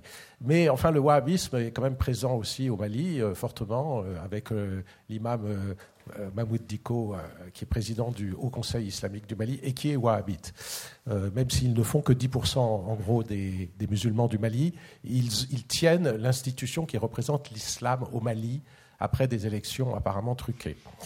Euh, en tout cas, ils sont présents. Alors maintenant, le wahhabisme, c'est du salafisme quiétiste, très conservateur en Arabie saoudite et déstabilisateur en Afrique parce qu'il s'est heurté à, la, majorité euh, euh, de l'islam local. Et, donc, ça a créé une division importante chez les musulmans. cela étant, il faut quand même distinguer ces, wahhabites des djihadistes. Les djihadistes sont la, la troisième catégorie de musulmans particuliers qui se trouvent dans cette région. Euh, et je pense que l'Arabie saoudite n'avait absolument pas anticipé que la diffusion du wahhabisme allait favoriser le djihadisme. Ils n'ont pas compris ça. Ils se sont rendus compte que ça s'était produit ensuite. Ils se sont rendus compte que d'abord ça a créé des troubles entre les, malakites euh, euh, majoritaires et, les soufis et, et, les wahhabites. Et ensuite que les wahhabites, c'était quand même avec l'établi une étape plus facile pour devenir djihadiste. Alors la majorité des djihadistes ne sont pas d'anciens wahhabites ou tablis, surtout dans les troupes de base, mais les leaders euh, des mouvements djihadistes, c'est le cas avec Boko Haram et c'est le cas ailleurs aussi, sont souvent d'anciens wahhabites qui se sont radicalisés ou d'anciens tablis qui se sont radicalisés, comme dans le cas de Yad. Euh, donc, euh, constatant ce phénomène de, monstre qui leur a échappé, euh, je crois qu'ils sont en quelque sorte dans, la repentance et non pas dans le déni en Arabie Saoudite et qui veulent se rattraper un petit peu en finançant le G5 Sahel.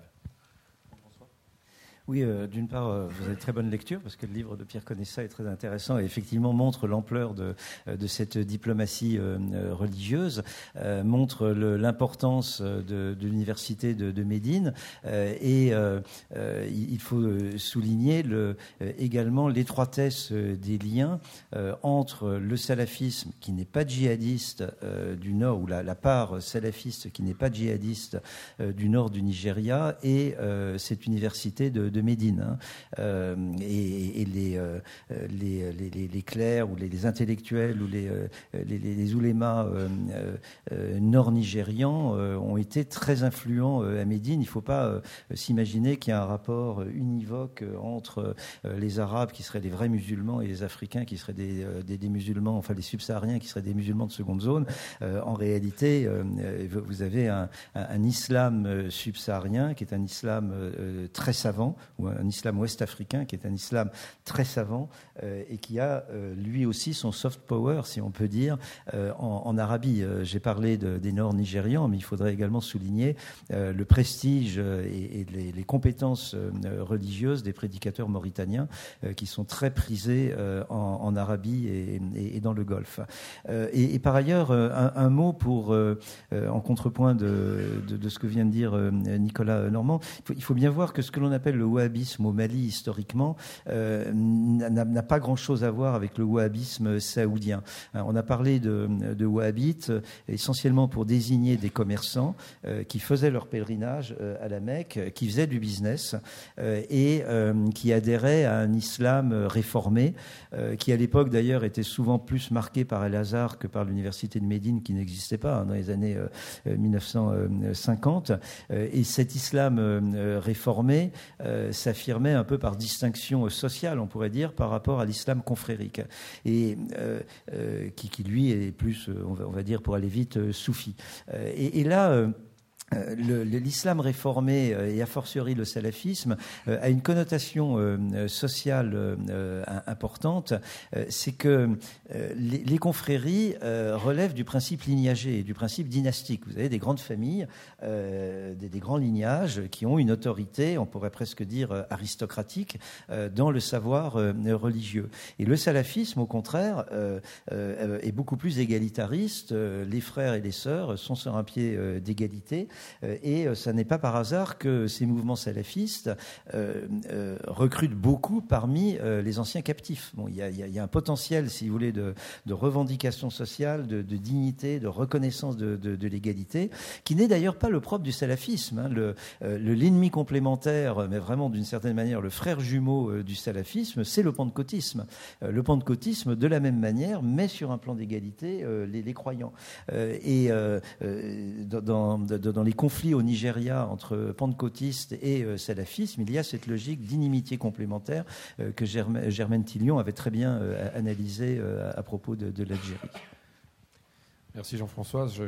C'est assez frappant de voir le même phénomène dans une région que je connais mieux, dans le Nord-Caucase, au Daghestan, en Tchétchénie, où les salafistes ont apporté cette idéologie d'égalitarisme et notamment d'accès au mariage et aux femmes.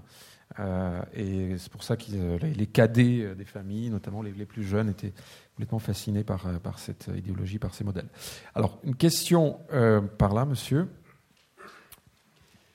Le tableau que vous avez dressé est assez désespérant puisque on se trouve effectivement dans une situation de guerre civile quasiment historique, basée sur des différences culturelles et différences économiques qui sont ancestrales.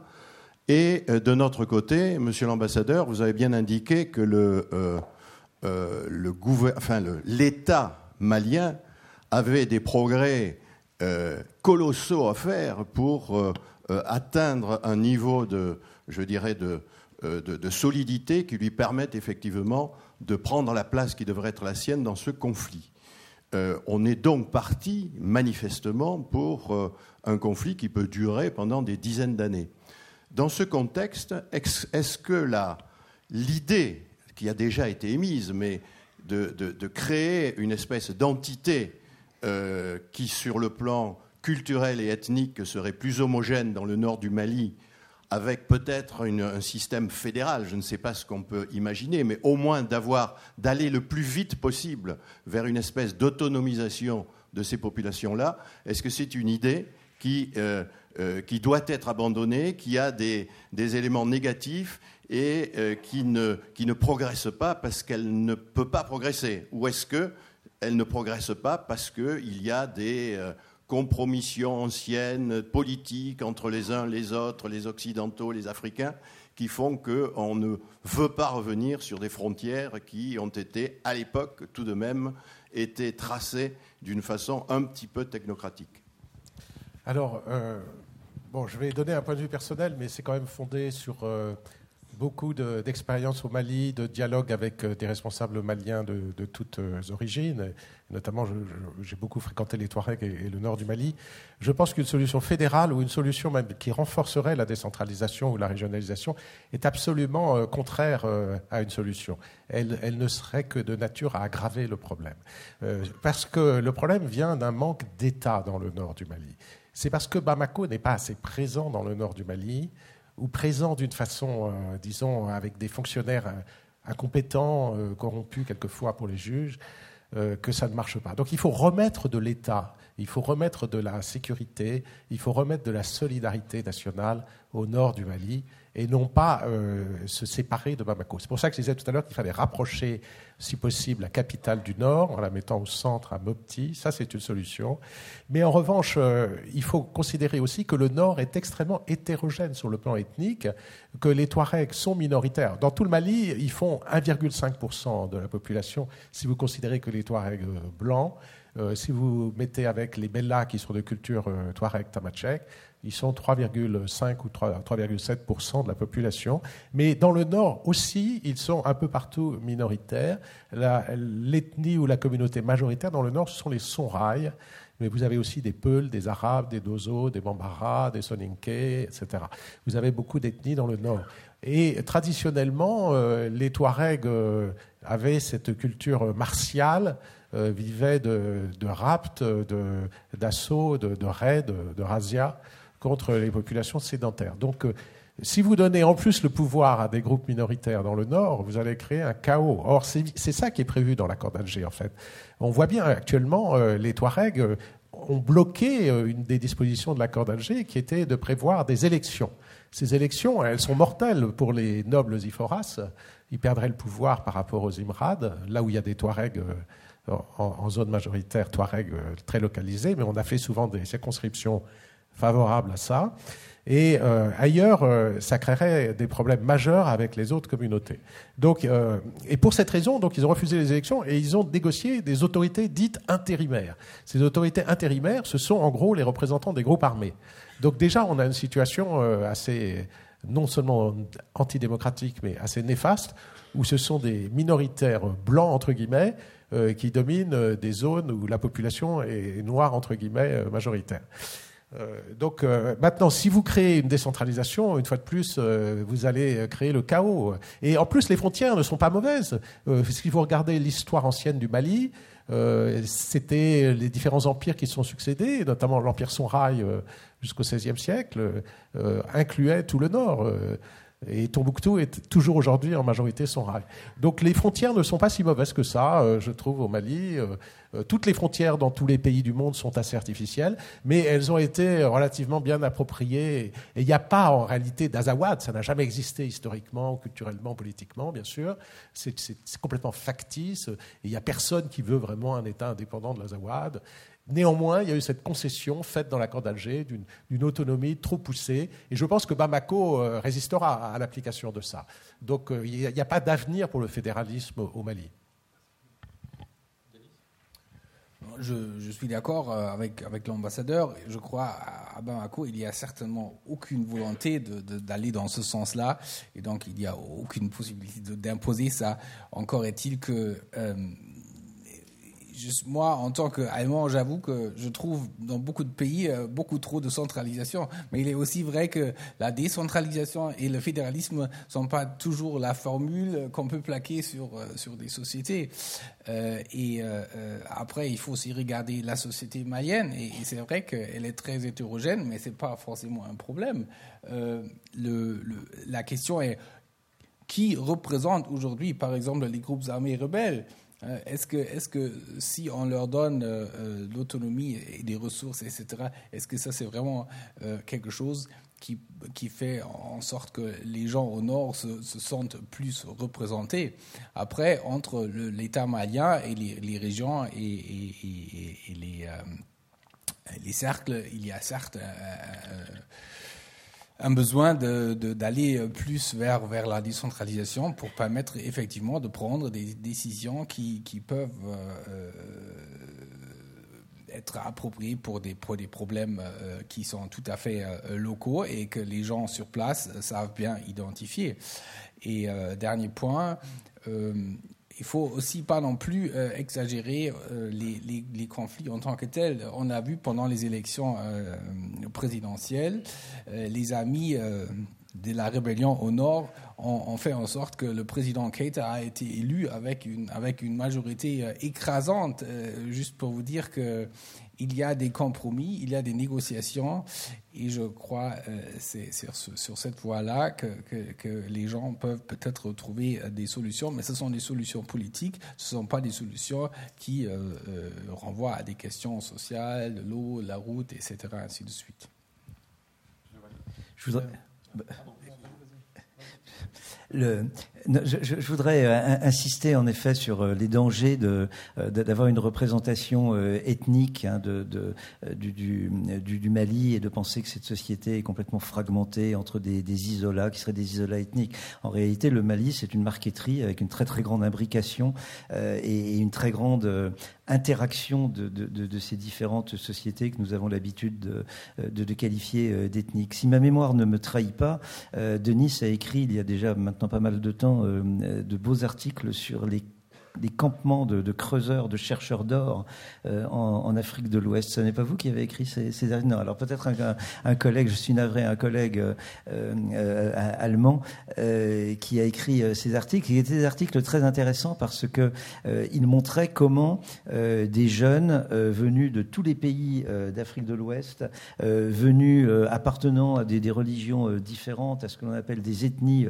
différentes, se rassemblaient euh, dans la plupart des, pays euh, ouest-africains, dont le Mali euh, d'ailleurs, et inventaient comme des pionniers des sociétés nouvelles. Donc il y a une très grande fongibilité dans, ces sociétés, il y a une très grande capacité à produire des formes sociales nouvelles, et ça c'est un élément d'espoir. L'Afrique n'est pas engoncée dans je ne sais quelle tradition, et, etc. C'est un continent extraordinairement dynamique, qui, comme tous les continents dynamiques, connaît évidemment ses conflits, y compris des conflits euh, d'appropriation euh, des, ressources, mais il n'y a aucune fatalité, si vous voulez, euh, d'ordre ethnique ou traditionnel, etc.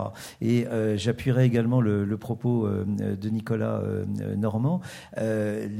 Aujourd'hui, des, des, historiens et des géographes montrent que les frontières prétendument artificielles tracées par le colonisateur, en réalité, correspondent à, si on peut dire, des épicentres ou à des logiques historiques Hein, euh, celle des, empires de la route, pour reprendre l'expression euh, du géographe euh, Denis Retaillé, et qu'il y a une certaine logique spatiale dans la configuration contemporaine du Mali ou du Niger.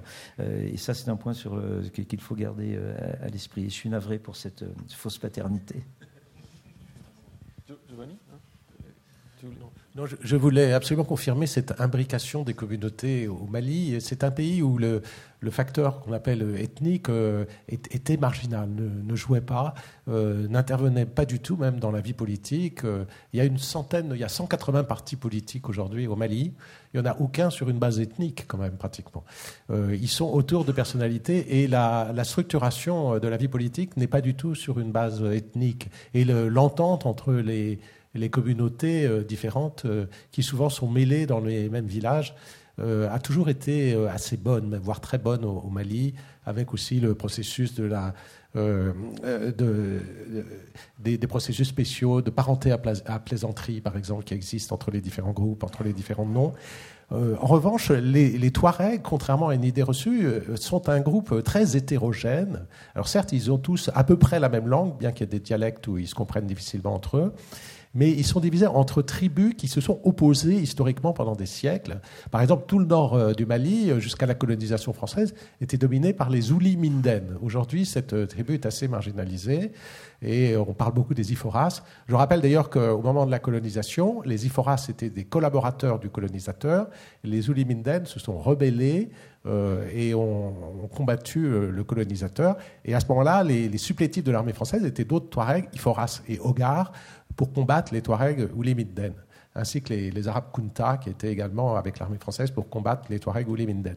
Donc euh, les Touaregs entre eux euh, ne sont pas du tout unis. Euh, ils sont opposés entre tribus assez nombreuses. Et au sein de chaque tribu, je l'ai dit tout à l'heure, il, y, a trois classes pour simplifier les, aristocrates, les imrades et, et les bellas. qui aujourd'hui, cette structuration est assez forte.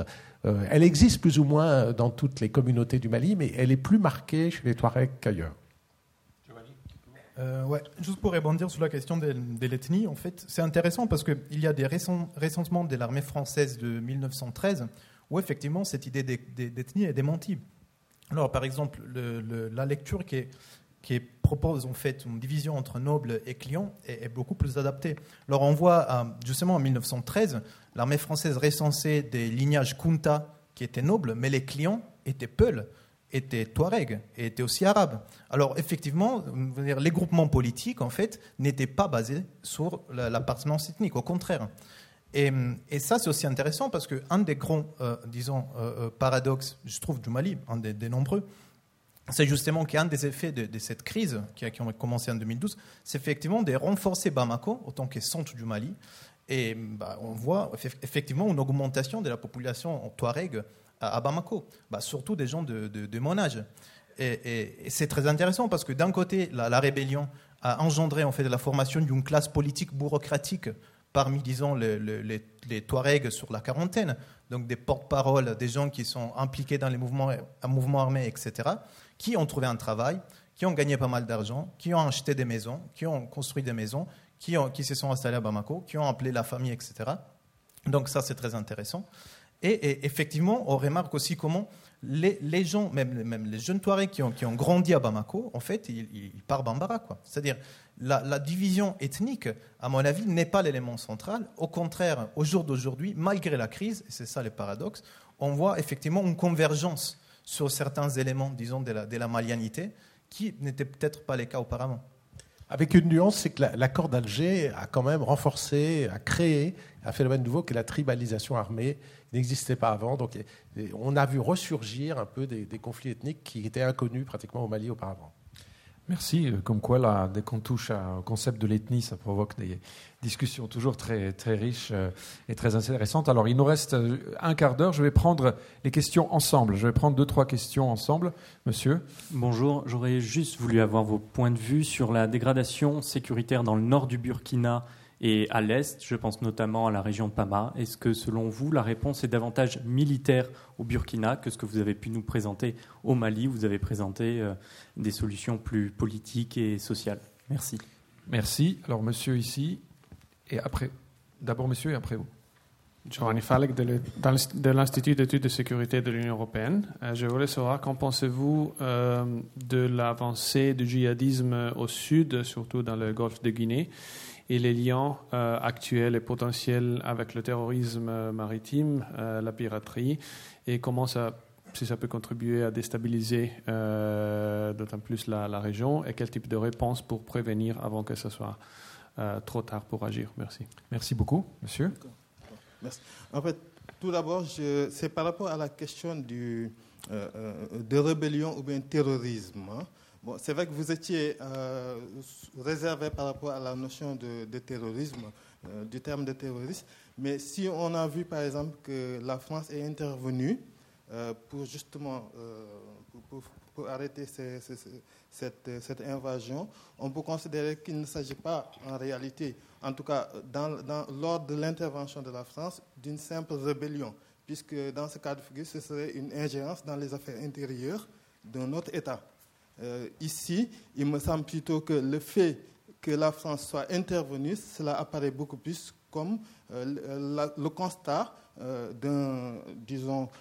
d'une forme de terrorisme, d'autant plus qu'il y a eu, par exemple, la destruction de monuments historiques, justement au Mali. Comme ça s'est passé en Afghanistan.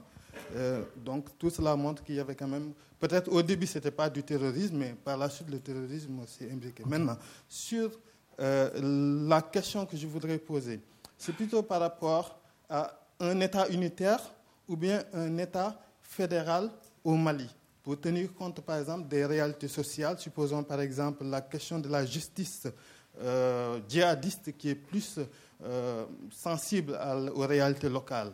Par exemple, si on tient compte du, territoire malien, qui est quand même un territoire très très vaste, euh, quand même c'est un territoire difficile à gérer, et, également le fait que même s'il n'y a pas le phénomène ethnique, mais il y a quand même euh, un certain multiculturalisme.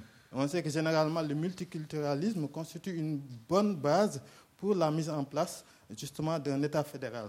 Donc est-ce qu'on n'est pas beaucoup plus, on ne devrait pas plus se poser dans le cadre d'un État fédéral Alors, euh, une dernière question dans ce, dans ce groupe de, de, questions et après on va passer aux réponses. Oui, merci. Je vais essayer d'être assez rapide.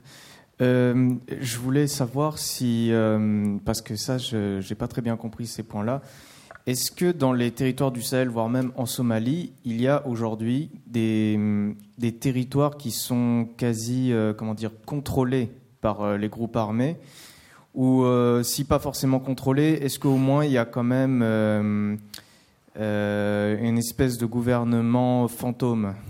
Et euh, si jamais aujourd'hui il n'y a pas de territoire contrôlé, est-ce que vous pensez que dans le futur ça peut changer comme, euh, ça a été le cas en Afghanistan, qui euh, au fil du temps, les talibans ont pris de plus en plus de territoire? Voilà, je vous remercie. Ce que, ce que vous appelez le contrôle, c'est un terme assez relatif. Alors maintenant, je vais passer la parole donc un par un nos intervenants. Qui veut commencer en premier? Peut-être dans l'ordre dans de, de, gauche à droite ou de droite à gauche. Denis? Merci. Moi, je crois pour le Mali, euh, le contrôle dans le sens territorial, euh, comme on l'a vu en 2012, n'est pas n'est plus n'est plus euh, mais parce que les djihadistes ont été déplacés, ils ont perdu le contrôle sur les, sur les, villes, etc., ainsi de suite, mais ils se sont bien ancrés dans le milieu rural, et euh, euh, sauf que ce n'est pas peut-être une, permanence, euh, parce qu'ils sont tout le temps sous la pression de, de Barkhane, par exemple, qui, qui, fait en sorte que cette, cette, cette mise territoriale n'est pas donnée. Mais oui, il y a des gens qui disent, si Barkhane ou, la communauté internationale se se retirer, euh, les FAMA, euh, donc l'armée malienne, ne pourrait pas euh, peut-être tenir la route. Mais là, il faut aussi différencier, je crois. On est en train de voir une armée malienne qui euh, très très lentement est en train de, se refaire et qui est sous une énorme pression militaire parce qu'elle est en permanence dans les opérations. Ça veut dire aussi que les efforts qui sont investis pour les réformer et reconstituer sont extrêmement euh, difficiles parce que euh, c'est une voiture à laquelle on veut réparer le, moteur alors qu'il est dans une route qui, qui prend beaucoup de virages. Mais euh, il y a aussi le problème que sont euh, au-delà de, l'armée et des, forces de sécurité, il y a aussi le, tout le, problème euh, d'une administration, d'une justice, etc. Et tout ça, ça manque. Et donc, évidemment, je crois aussi qu'il est, qu'il est tout à fait possible que les groupes soi-disant djihadistes pourraient reprendre un peu de territorialité. Euh, pour, pour, la question sur euh, les terroristes et les rebelles, je crois il y a, on pourrait discuter toute la journée sur cette question ben, parce qu'il y a beaucoup de points de vue très divergents là-dessus et c'est vraiment, euh, ça dépend à qui vous posez la question. N'oublions pas qu'au Mali, le gouvernement a longtemps aussi parlé de, des rebelles de la CMA comme des, des, terroristes.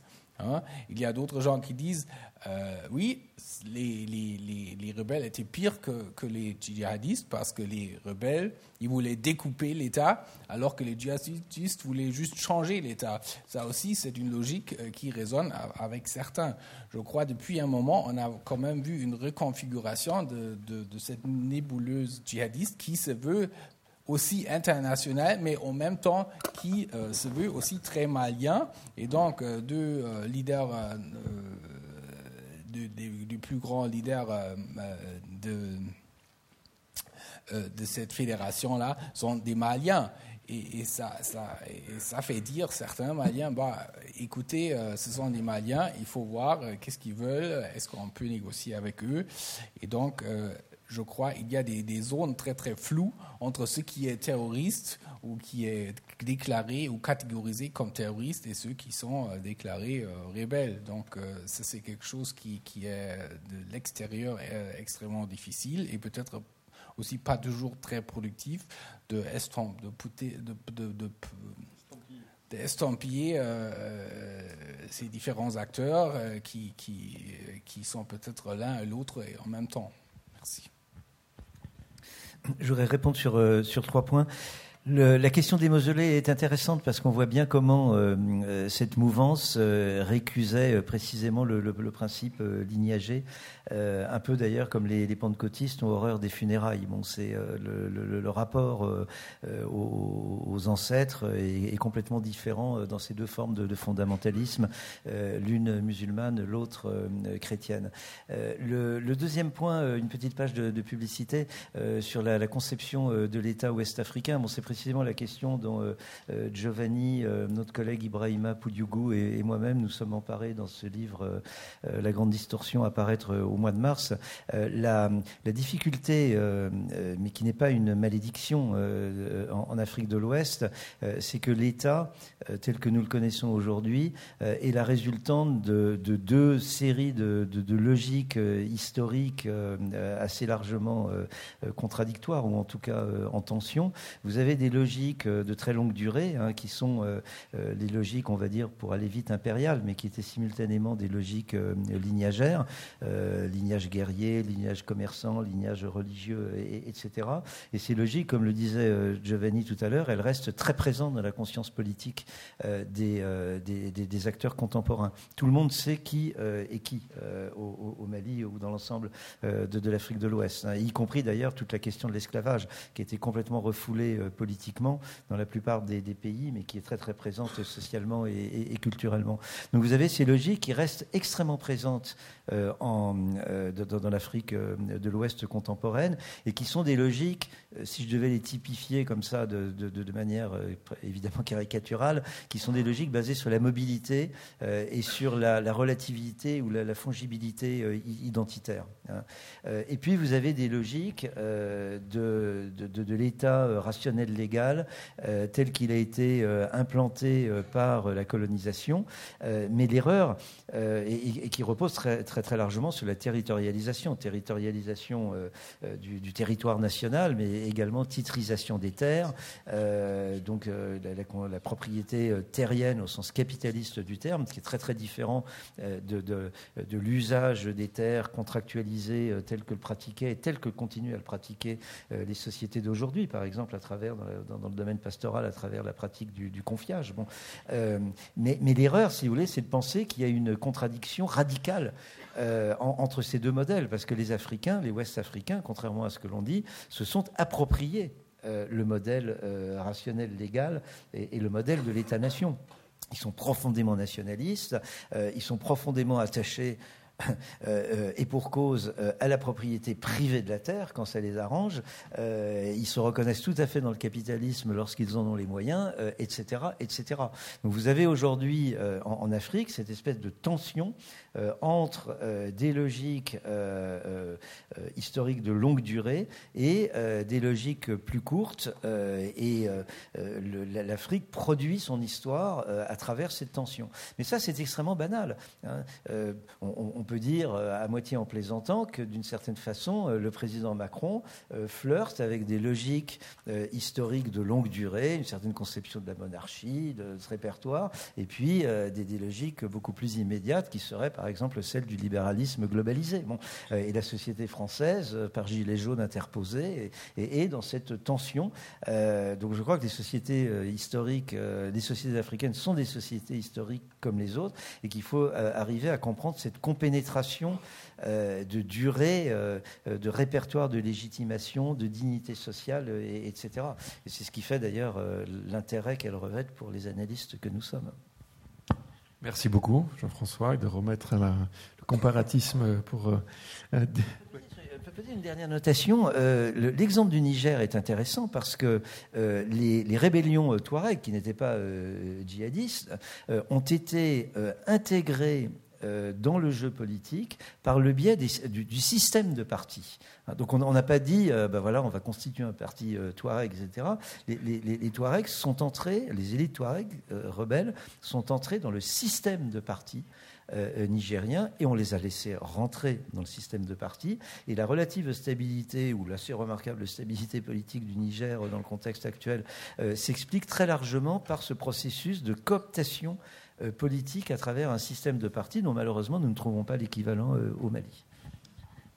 Nicolas, notamment euh, la question sur la piraterie et le Burkina Faso. Ah oui, alors il y a eu plusieurs questions. sur la territorialisation dominée par un mouvement djihadiste, c'est ce qui se passerait effectivement si Barkhane se retirait dans une partie du Nord Mali. C'est pour ça qu'il faut aussi garder une action militaire, ça fait quand même partie du volet. Il faut un volet de prévention, il faut un volet intermédiaire entre la prévention et la répression qui est, qui est la dissuasion avec une armée euh, solide. Et il faut aussi un, armée, un volet répressif avec euh, l'armée, mais pas seulement l'armée, euh, la justice et la police font partie aussi du volet répressif et manquent dans cette partie du volet répressif au Normandie.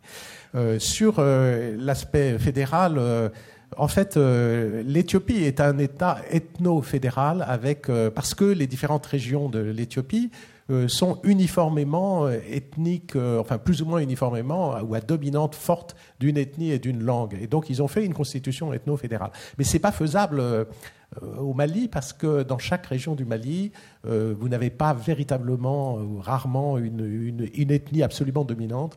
Vous avez quand même un, mélange assez intime. Il serait assez difficile donc de faire une division ethnique du Mali. Euh. Alors pour les mouvements terroristes dans le golfe de Guinée, ça a été évoqué. Euh, le terrorisme n'est pas uniquement le djihadisme. Il y a beaucoup de mouvements terroristes chrétiens en Afrique et les terroristes chrétiens, il faut rappeler qu'ils ont tué plus de gens que les terroristes djihadistes en Afrique. C'est un point qui reste ignoré. Euh, la LRA, l'armée de résistance du Seigneur, a tué 100 000 personnes d'après l'ONU donc beaucoup plus que Boko Haram, ça a été rappelé le chiffre tout à l'heure de, 20 000 à 25 000, où les Shebabs ont tué environ 5 000 personnes, et euh, au Mali, on est encore à moins de 5 000 personnes qui ont été tuées.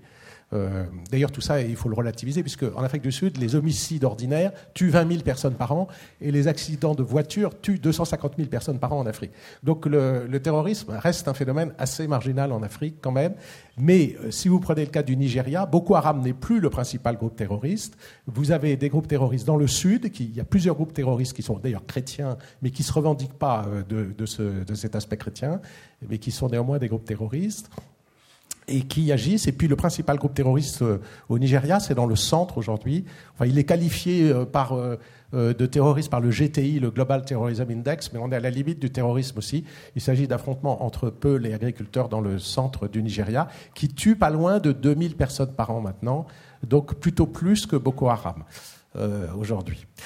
Alors, pour le Burkina, euh, il faut rappeler qu'il y a une extension du djihadisme en Afrique, indépendamment de la question du Burkina.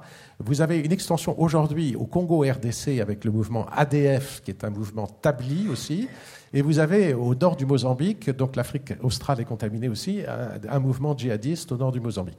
Alors au Burkina, euh, le Burkina s'est fragilisé avec euh, le changement de président euh, Compaoré qui a été chassé, ses services secrets. Compaoré avait deux caractéristiques. Il avait des services de sécurité efficaces et il avait une espèce de complicité ambiguë avec tous les mouvements djihadistes et rebelles de toute la région qui, avec lesquels il entretenait des liens assez troubles. Euh, ceci ayant disparu, il y a un phénomène de déstabilisation euh, régionale qui s'est produit et qui a affecté le Burkina, plus le, phénomène classique qu'on a au Mali, des zones périphériques euh, qui sont un Far West sans shérif, une situation obésienne décrite par Thomas Hobbes, où comme il n'y a pas d'autorité, il y a prolifération de groupes armés. Donc vous avez ces, deux aspects, un manque de contrôle euh, qui existait avant et, le retour du, Far West sans shérif euh, au, nord du Burkina. Dernier point sur la justice, je pense qu'on euh, ne peut pas effectivement faire du copier-coller de la justice française dans les pays africains francophones. C'est ce qu'on a fait jusqu'à présent, ça ne marche pas bien. L'idéal, ce serait de faire un système un peu ad hoc. Et je pense que, notamment dans les zones du Mali, il faudrait faire plus de justice euh, populaire, avec des jurys populaires, s'inspirer finalement du système anglo-saxon, puisque dans le système français, il n'y a que la cour d'assises où il y a un jury populaire. Dans le système anglo-saxon, ils font beaucoup plus recours à des jurys populaires. Il faudrait faire sans doute des systèmes judiciaires impliquant, à côté d'un magistrat professionnel, des autorités traditionnelles euh, dans différentes zones rurales du Mali, pour avoir une justice plus proche de la population et pas un système incompréhensible et opaque conclure D'accord. Bah, merci beaucoup. Donc, il me reste qu'à remercier les, intervenants d'aujourd'hui pour leurs euh, excellentes contributions et de vous remercier vous aussi pour ces questions euh, intéressantes et pour le débat animé. Merci et puis je vous dis à bientôt. La prochaine date sera annoncée sur Internet. Merci. Merci.